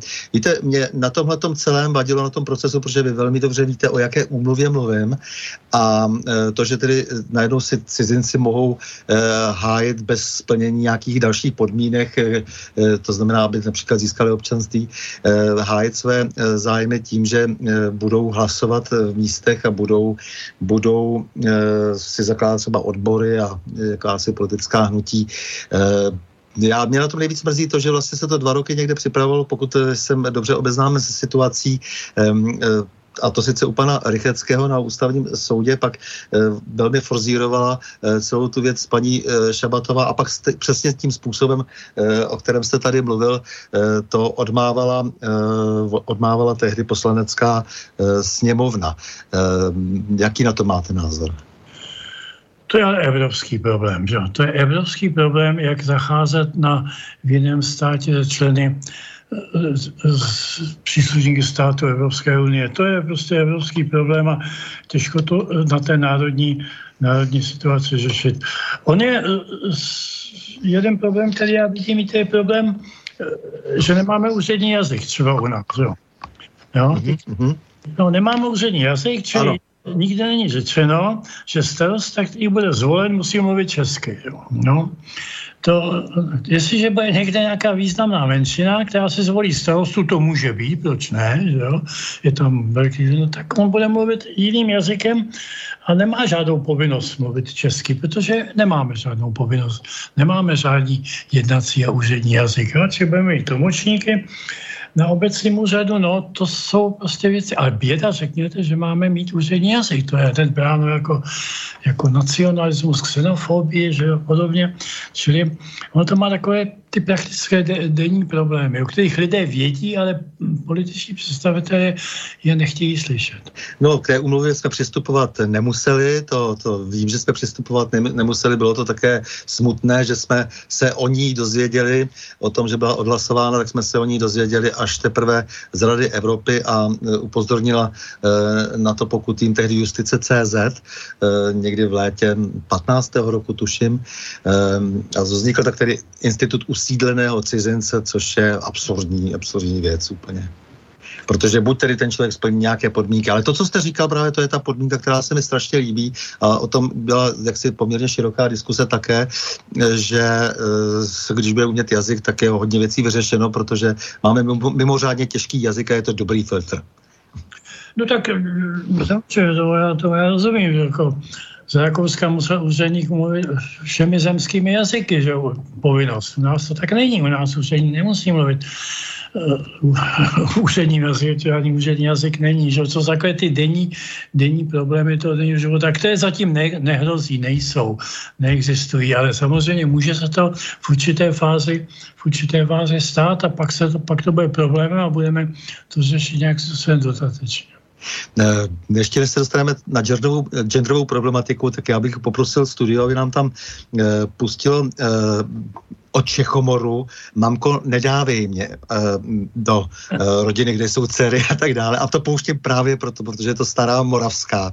A jestli si budeme muset takové písničky zpívat, no tak je to o normální situaci, jak si o normálním vztahu mezi mužů, ženami a ženami a ženami, kdy tedy, jak si ta dcera říká, aby teda nedávala jí do rodiny, kde jsou dcery, protože bude mít peklo a že chce tam, kde jsou synové, eh, tak jestli se vůbec takové věci budou moc zpívat, eh, protože eh, u paní Šabatové cítím, že to by byl také, jak si, také by ráda, aby tímto způsobem nás trošku srovnala. Takže já poprosím o tu písničku.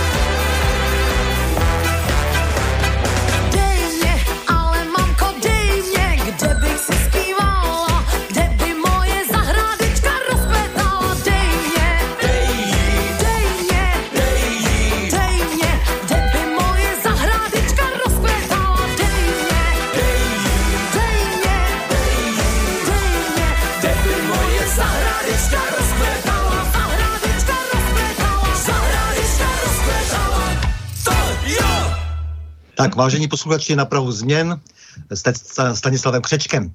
Tak, eh, jak se vám líbila písnička? No já mám v Čechu moc za kamarádů, takže ještě advokátní kanceláře zastupovala dokonce. Takže no, líbila, no, tak je, ten, je ten problém pojatý trošku jinak než eh, teď v moderní době, ale problém to určitě, určitě je.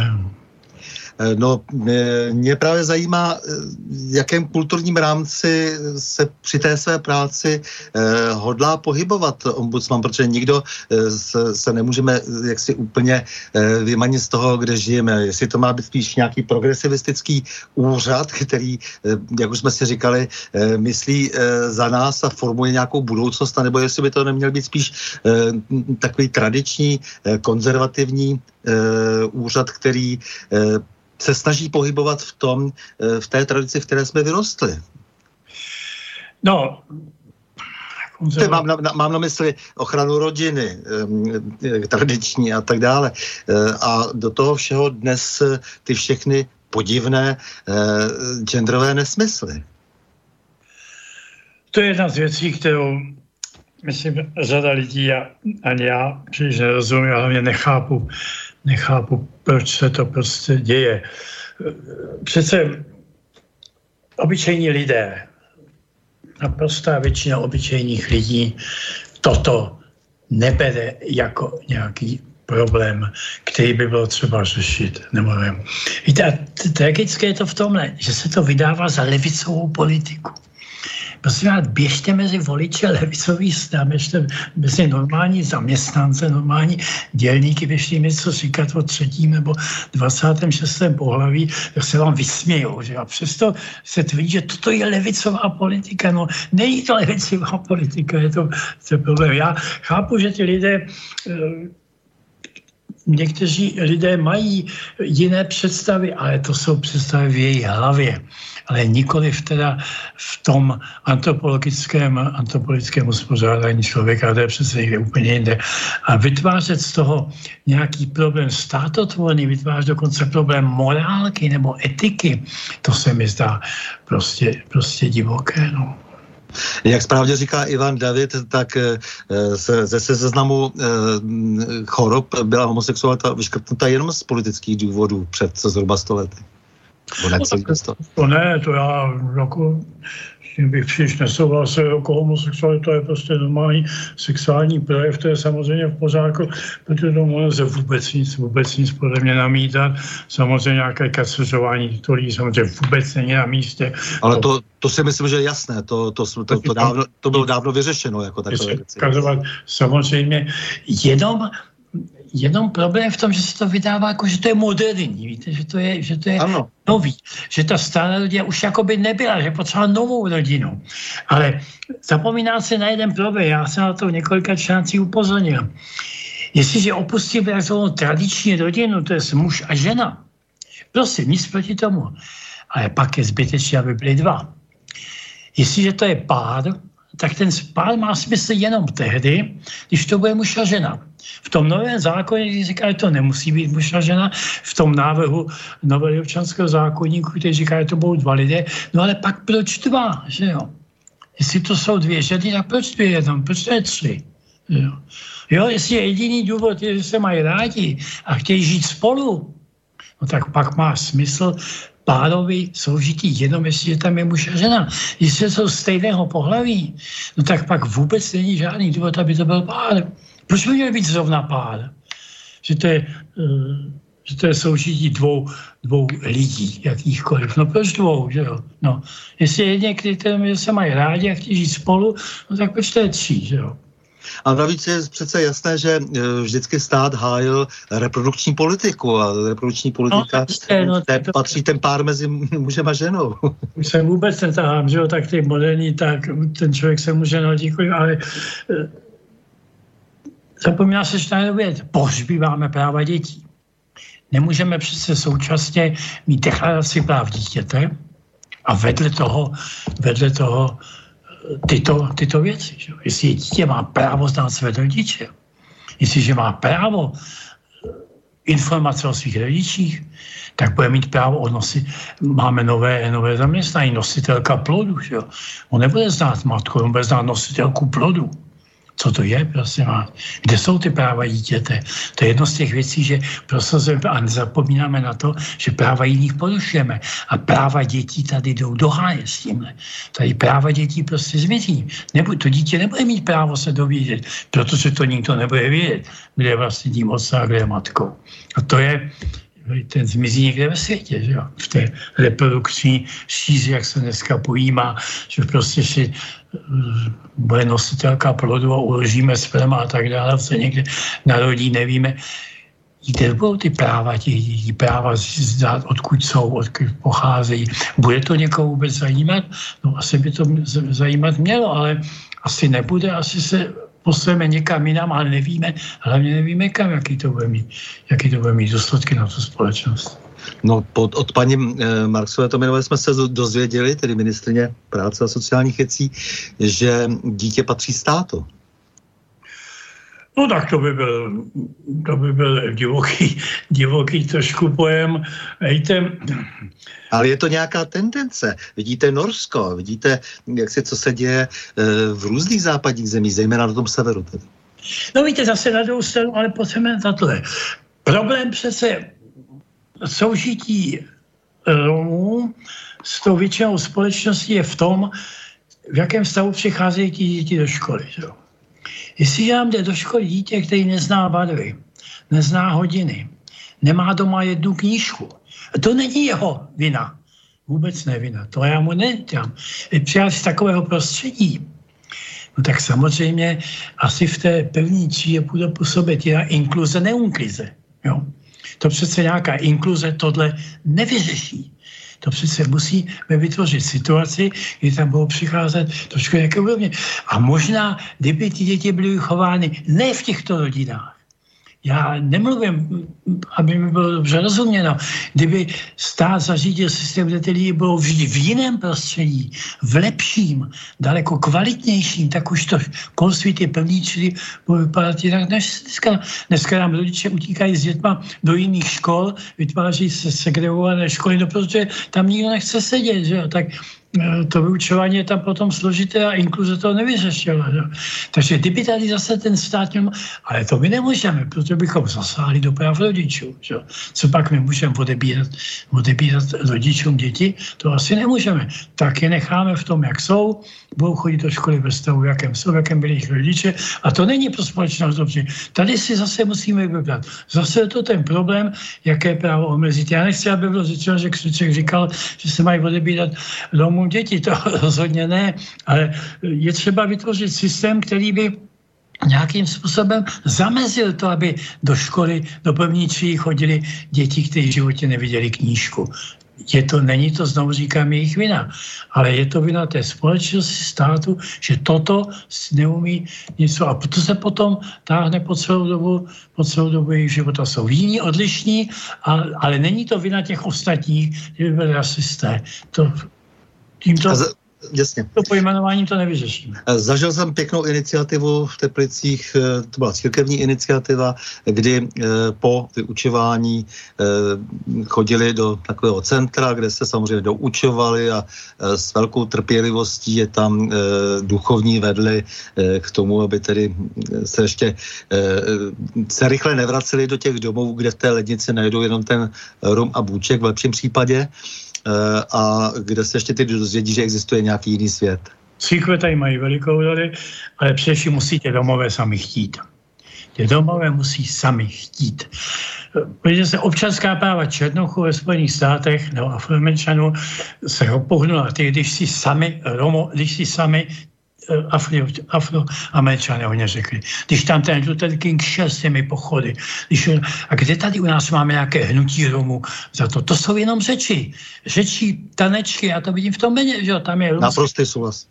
Jo, jo. Až, oni, až oni se přihlásí o svá práva, ať si založí politickou stranu, ať si založí své organizace, ať vemou ten život do svých rukou. Ale to my přece nevidíme.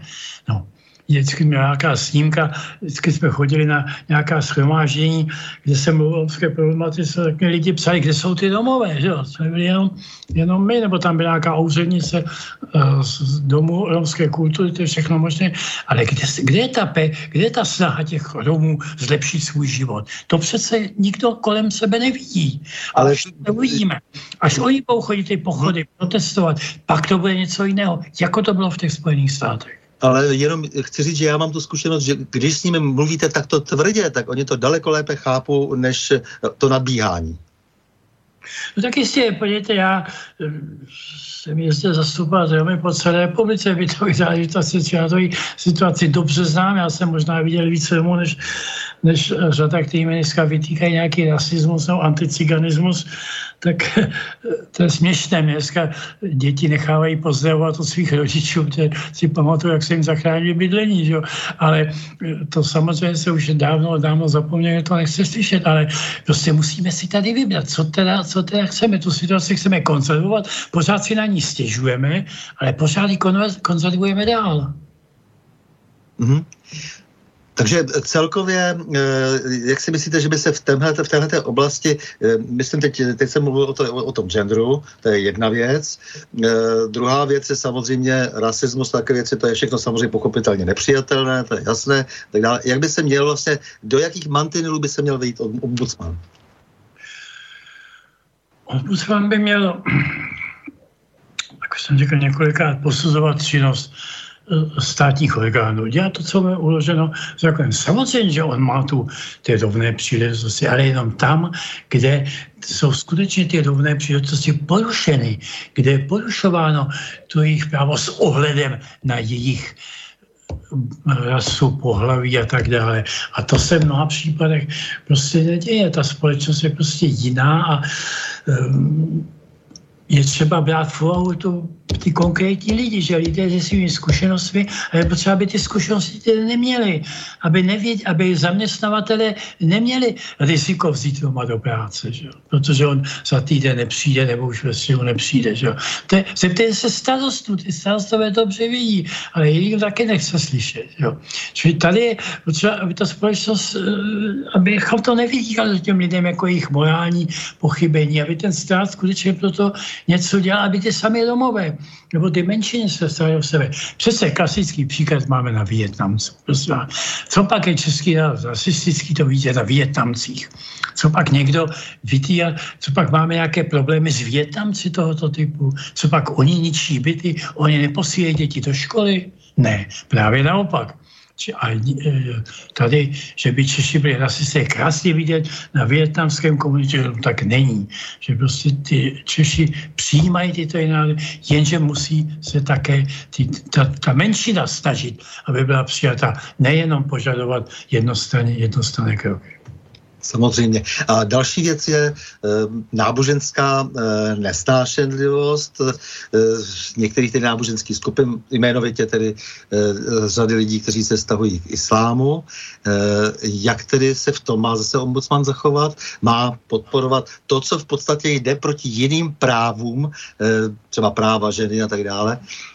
No, problém tady v tom je že ten, že ten islám jako náboženství má svoji politickou větev, politický islám. Že? To říká jako skoro, že politický islám je u nás nepřijatelný. Že? No a druhá věc je potom, náboženské symboly nebo náboženské zvyklosti a zvyklosti toho státu. Že? To je ten problém toho šátku že? náboženského, který se dlouho řešil, to takzvané Somálky, my vůbec nevíme, kdo to byl, kde, kde ona ta žena vlastně dneska v Evropě je, že? ale pořád to tu politickou cenu. Samozřejmě člověk má právo vyžadovat svoji víru, ale přece náboženství v našem státě chápeme jako vnitřní záležitost toho člověka, vnitřní přesvědčení, duševní přesvědčení toho člověka. Nikoli příležitost k demonstraci, k demonstrování nějakých, nějakých věcí. A to je to, co není, myslím, myslím obecně chápano. No proč by nemohla mít šátek? Na hlavě. Otázka, no jistě, může mít na šátek, když i ostatní můžou mít pokrývku hlavy. Jo. Jestliže z náboženských důvodů má někdo jiná privilegia než ty ostatní, tak to není evropský, eh, evropský stát, kde jsou si rovni. Jo. Musí být tady ta rovnost. Ta rovnost je podmínkou demokracie. Podmínkou demokracie je rovnost lidí. Není-li rovnost, nemůže být tady demokracie. Eh, přesto se nedá uh, asi takhle paušálně všechno dirigovat, protože země je plná náboženských symbolů, a to zejména křesťanství, po případě judaismu. Jsou tady budovy, jsou tady kostely, Eh, jsou tady eh, všelijaké instituty, které se eh, dostaly díky křesťanství nebo díky vlastně té komunikaci s křesťanstvím po francouzské revoluci dostali, a i různých ideologií se dostaly vlastně do našich právních řádů. A velmi komplikovaně se bude zařizovat to, aby vlastně všech to bylo stejné, nebyly třeba zde možné veřejné náboženské projevy, jsou tady, veřejně se projevuje křesťanství, protože to k nám patří, je to naše tradice tak dokonce máme křesťanský státní svátek, že jo, Velký pátek, jo. To se často zapomíná, že, jako, že i státní svátky máme křesťanské, že to není jenom v Polsku nebo v Německu, že i u nás máme svátky, státní svátek, který křesťanství, či ten stát se k tomu křesťanství prostě chová jinak. Ale to si zase musíme vybrat.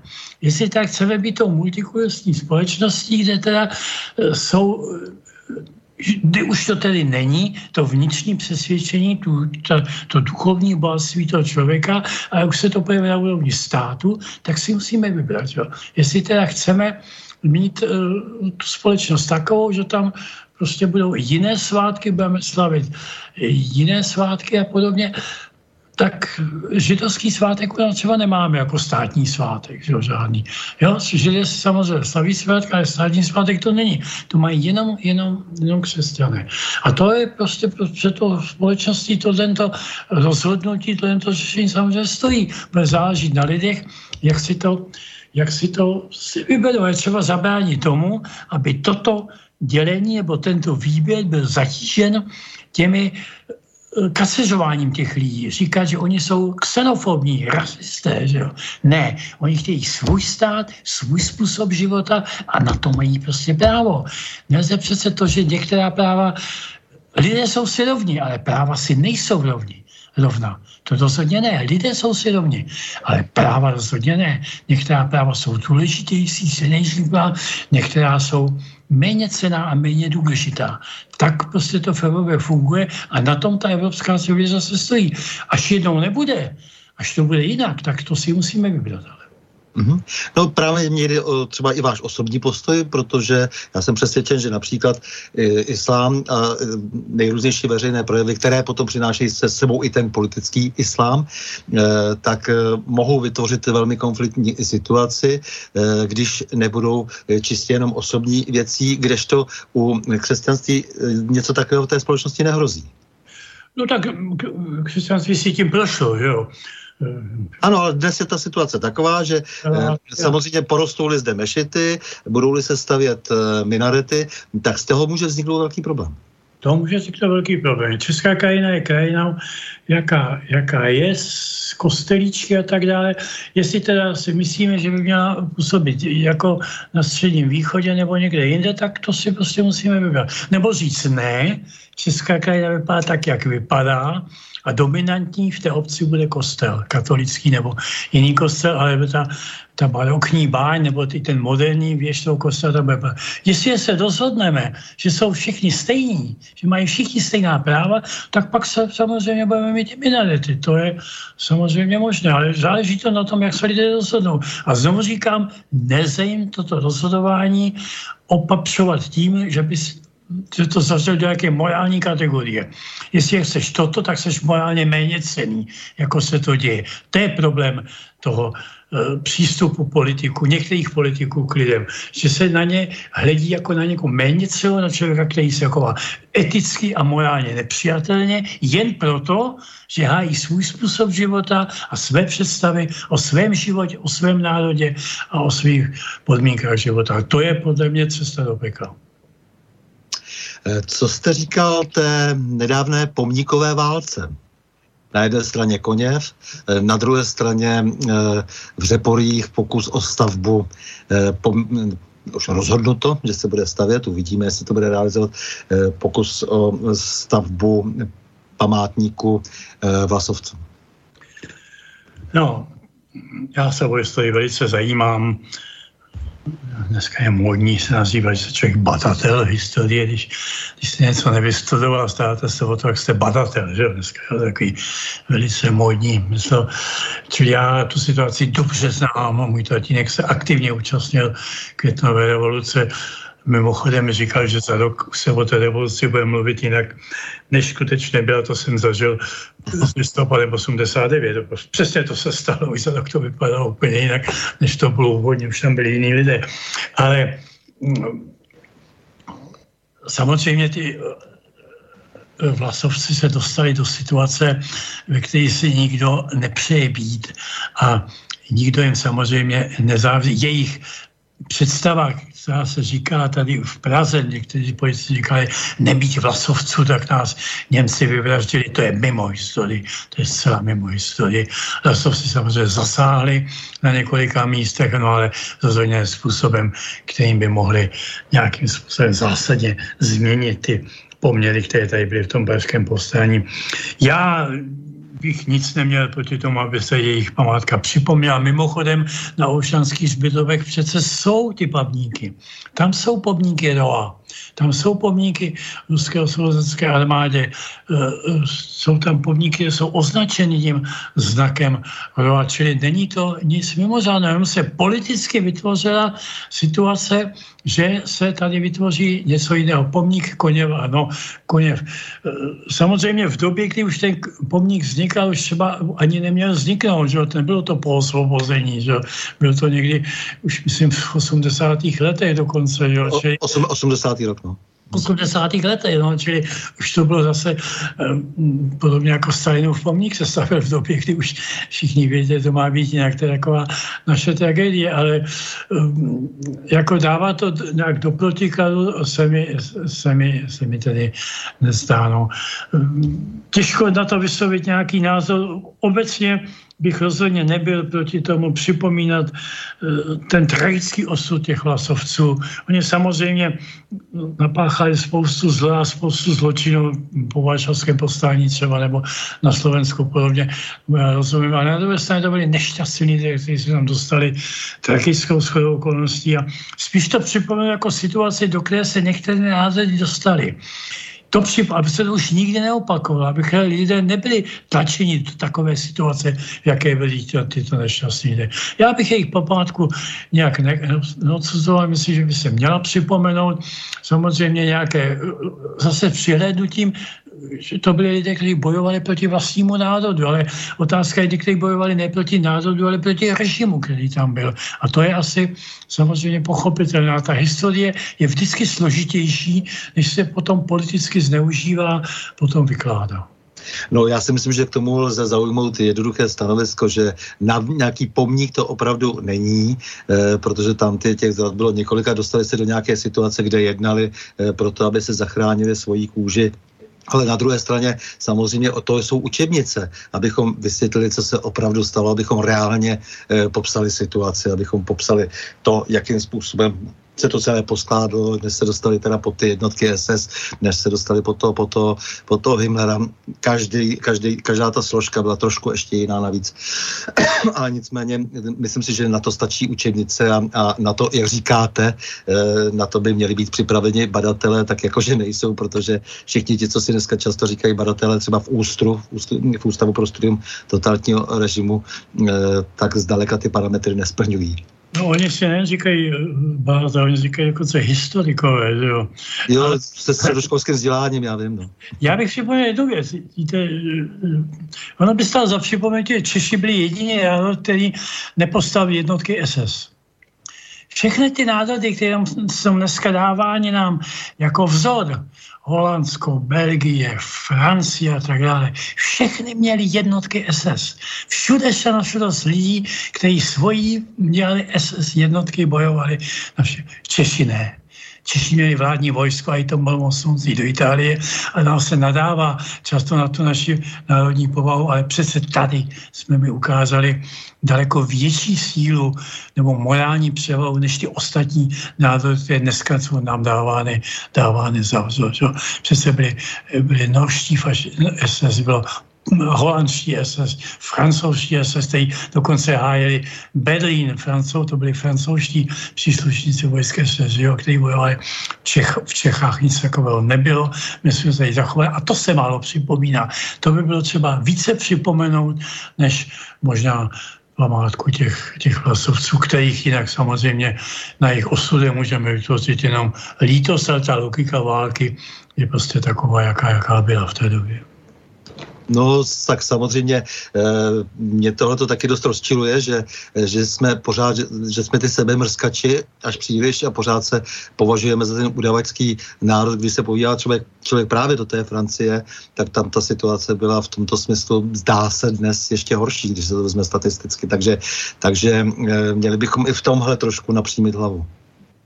Samozřejmě až tak protektorátní vládě a Francie třeba Francie známo, že obyvatele vyšší chodili každý večer zpívat vlastenecké písně pod ok- oknapem maršala Petrina, že jo, který v čele protektorátní vlády, ale, nebo vlády eh, té menšinové části Francie, to u nás takový stav přece nebyl. Čili já si myslím, že se nemáme za co prokázat jsme v dějinách uh, velkou morální sílu etickou a že bychom na to neměli, neměli zapomínat. Mm-hmm.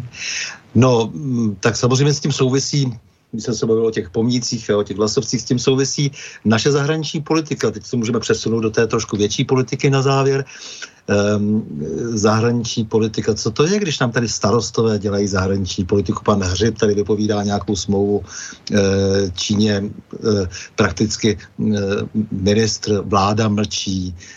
To samé v případě všech těch tady výhrůžek různých, různým velmocem. Co, co, to, co, co, co prostě to je za jev, že když tedy jsme se teď trošku pochválili, že nejsme schopni dát dohromady rozumnou koncepci zahraniční politiky, tak abychom se jakž takž plus minus na tom shodli eh, v politickém spektru. No jo, ale eh, kde to umějí, který stát to umí, že jo. Že ty problémy jsou, jsou veliké. Podívejte se, eh, třeba dopravní stavby v Číně, to, co staví v Číně, to nemá prostě v Evropě období. Že?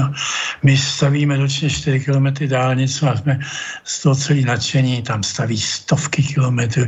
Znáte přece ty obrázky těch fantastických mostů, nadjezdů, podjezdů.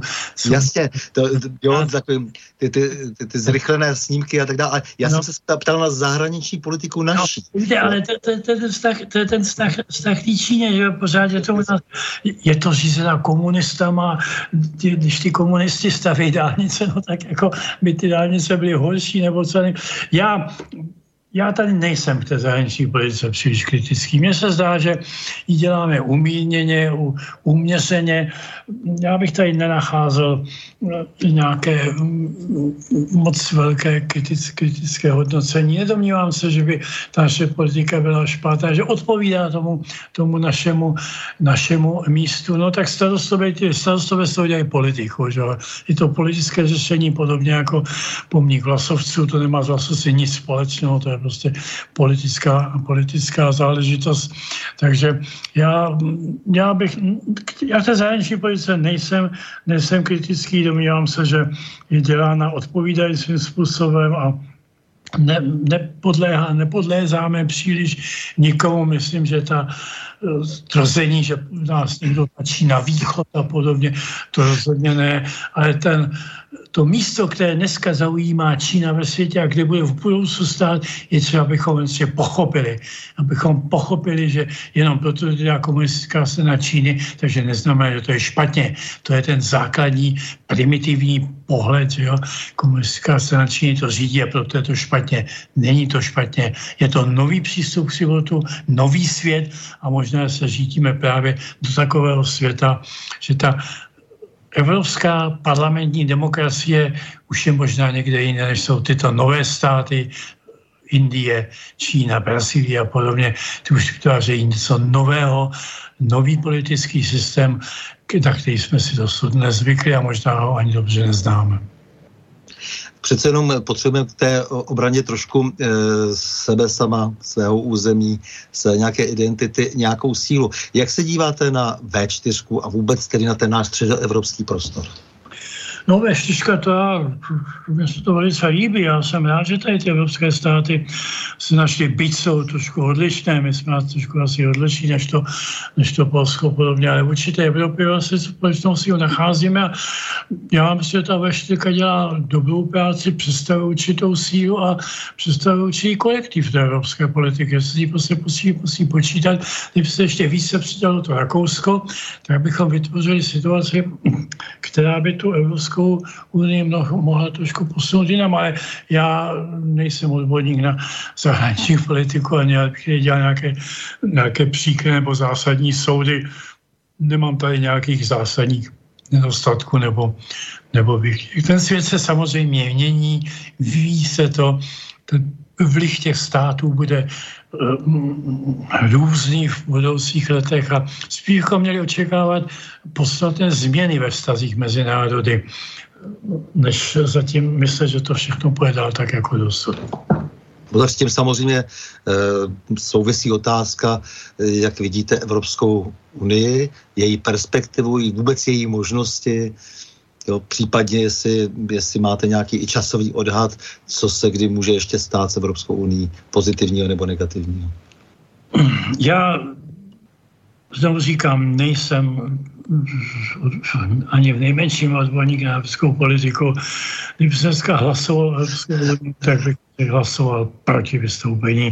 To je podle mého názoru my v té Evropské unii být dneska musíme, že by ta Evropská unie měla být jiná, že by se neměla věnovat nepodstatným věcem, že by se měla více, více koordinovat některé nezabývat se já zakřivením banánů nebo takovými blbostmi, které tam tedy jsou, nebo neukládat nám některé věci, které jsou v rozporu s naší národní mentalitou, naším přístupem životu a podobně. To jsou třeba ty nové představy těch lidskoprávních a podobně. Takže to by asi bylo lepší, ale obávám se, že dneska je situace, že se bez toho neodejdeme a buď se Evropská unie změní, nebo se jako rozpadne, ale jaké vystupování, už taková velmoc jako Velká Británie, jaké měla problémy s vystoupením, to já bych si myslím, já bych Česku ani, ani nepřál. To je Evropská unie. Evropská unie je jeden z nějakých větších eh, celků ve světě. Jsou tady potom e, právě ony velké výrazné velmoci na jedné straně Spojené státy a dneska e, Čína, která už pretenduje na první místo minimálně v ekonomice. Pak je tady Rusko a pak je tady případně ještě pořád eh, dost velký a mm, na významu, nabý, významu nabývající svět Perský a Indie samozřejmě. Eh, pak jsou jiné ještě ty vztahy k jiným zemím eh, důležité, ale tohle bych řekl, že je nějaká budoucnost. Jak si myslíte, že se v tom má Česká republika pohybovat vůbec? Ten Alespoň stav, obecně. Ten stav k Rusku je, je myslím, politování hodný, nebo přece ten náš stav k Rusku, naši obrozenci přece, kteří obrodili český jazyk a český národ, zhlíželi k Rusku jako jednomu, eh, jednomu z eh, pilířů toho slovanství. Byť tam byla ta, ten carský režim, který byl úplně jiný, že jo? ten stalinský režim byl něco úplně jiného, možná si ani neuvědomujeme, co se tam tenkrát dělo všechny ty události, které se tam udály, možná to ani nechceme, je to všechno je pravda, ale zase ten ruský národ představuje, a to území toho Ruska představuje takovou sílu a takovou záležitost, že se prostě ta Evropa bez toho prostě neobejde. Ta Evropa se bez Ruska provozu neobejde a měli bychom tomu hledat eh, jinou cestu, hledat jiné, jiné vzájemné vztahy, než se připojovat k nějakým sankcím, které spíše ten stát posilují.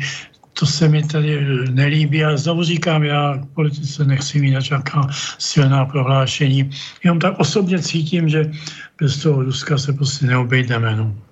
No tak je tristní, když jste zmínil tu sankční politiku, tak je tristní to, že eh, jsme dokázali na něco takového až do důsledku jít, eh, když jsme už tehdy přece věděli, nebo kdo to neviděl, tak, eh, tak byl hloupý, nevím, že jiné státy naopak si ten vztah začaly vlastně monopolizovat, Spojené státy zvýšily export eh, do Ruska, eh, nadnárodní banky různé začaly kšeftovat eh, s Ruskem. Konec konců se definitivně dostavuje Nord Stream a tak dále. Je to celá, vznikají německé fabriky v Rusku. No a my se vzdáme já nevím, takových drobností jako lehkých leteckých motorů a podobně. Prostě podlamujeme si zbytky našeho průmyslu, na který máme ještě prostě vliv a uh, jenom bych řekl uh, takovou to... No, to si člověk klade otázku, jestli to vlastně není, není řízené. Jestli to, to, to je klasický našeho zbrojního průmyslu po roce 90. Jo. Přece eh, odstranit náš zbrojní, nás veliký tlak, nevyvážejte zbraně a tak dále. Jen jsme to přestali dělat, tak se tam samozřejmě nahrnuli jiné státy, jiné zbrojovky a dodávají tam zbroje veselé. Či otázkou, jestli to někdo nechce. Jestli nejsme řízení od někud jiné, já nechci žádné spikenské to je vyžádat, ale jestli to, jak říkáte, jestli nakonec si toto někdo nepřeje, abychom takto opustili tyto trhy, tyto ambicí a nás tam někdo jiný. Jo. Takové ty dobré rady od spojenců bychom asi měli brát trošku také naše, na naše zájmy. Jo. Na naše zájmy, ne na zájmy toho velkého společenství, které jsou nám předkládány jako ten největší, největší výdobytek. Přece příkladů máme eh, své historii celou řadu eh, cizí zájmy jsou nám předkládány jako vysoká hodnota, což je nesmysl, protože zájmy jsou jenom zájmy. Eh, my musíme se s těmi zájmy nějak popasovat, ale my máme hlavně svoje vlastní české národní zájmy. No, to je český problém. My bereme politiku jako morální záležitost, prosím vás. To je, výborně, výborně, ano. ano. To je problém uh, obrozenců, protože my jsme neměli vlastní šlechtu, neměli jsme národní církev, neměli jsme národní šlechtu, to byli cizí, to byli oni, ne my na rozdíl od Poláků třeba, kteří měli domácí šlechtu, domácí církev, která chránila domácí zájmy, polské zájmy. U nás tady taková církev nebyla, nebyla tady ani šlechta taková ve své většině, čili u nás nazvali spisovatele, intelektuálové, ty byly ty mluvčí národa, nikoli šlechta. No a od té doby prostě kdo se zabývá politika je špína, politika je morální záležitost, přesto je politika není nic jiného boj o zájmy, politika politika není boj dobra a zla. Přece to, že někdo má jiný politický názor, není nepřítel. To je člověk, který představuje jenom jiný zájem, než mám já. A to si pořád nechceme uvědomit. Ani té vnitřní politice. Je to vidět přece v té domácí politice. Kdo má jiná strana, jiný zájem, je nepřítel a je morálně oslazen. Že? On je morálně méně cený. Že? Ten, kdo má jiný názor, je nejen má jiný názor, je, jiný zájem, ale je také morálně diskvalifikovan. A to je to, co nás velice velice, velice zatěžuje. Až přijmeme to, že politika je jenom střetávání zájmu, nikoliv, nikoliv morální kategorie. Politika není špína, je to prosazování určitých zájmů, tak samozřejmě budeme i, tu, i, tu, ten osud národu, i ten osud státu budeme brát že My ten stát stále říkáme my a oni. Jo. Pořád jsme se toho nezbavili, že už máme svůj vlastní stát. Ten stát vždycky byl nad námi. Za první republiky jsme si to zvykli, potom se to také to tak probíhalo za těch 30 let se nám to nepodařilo ještě změnit. Abychom cítili ten stát jako svůj stát, svoji, svoji republiku, pro který musíme něco dělat. Ne, děláš pro pány, pro ty nazřízené, pro je a my jsme něco jiného. A to je trauma české politiky. Mm-hmm. Tak eh, teď na závěr eh, taková ta osobní událost. Jaroslav Kubera zemřel. Jaký jste měl k němu vztah? Já tak, to mě strašně překvapilo. jsem si před několika dny. My jsme se seznámili právě v souvislosti bytovou politikou, kde on jako starosta Teplý začal, on zrušil, zrušil všechny obecní byty a udělal z nich družstvo. To málo kdo si to uvědomuje, málo kdo to zapomíná, prostě všechny obecní byty převedl družstva. Ty lidé se stali družstevníky a už nebyli žádní nájemníci obce. Jo. Mělo to řadu problémů, ale řadu taky dobrých věcí.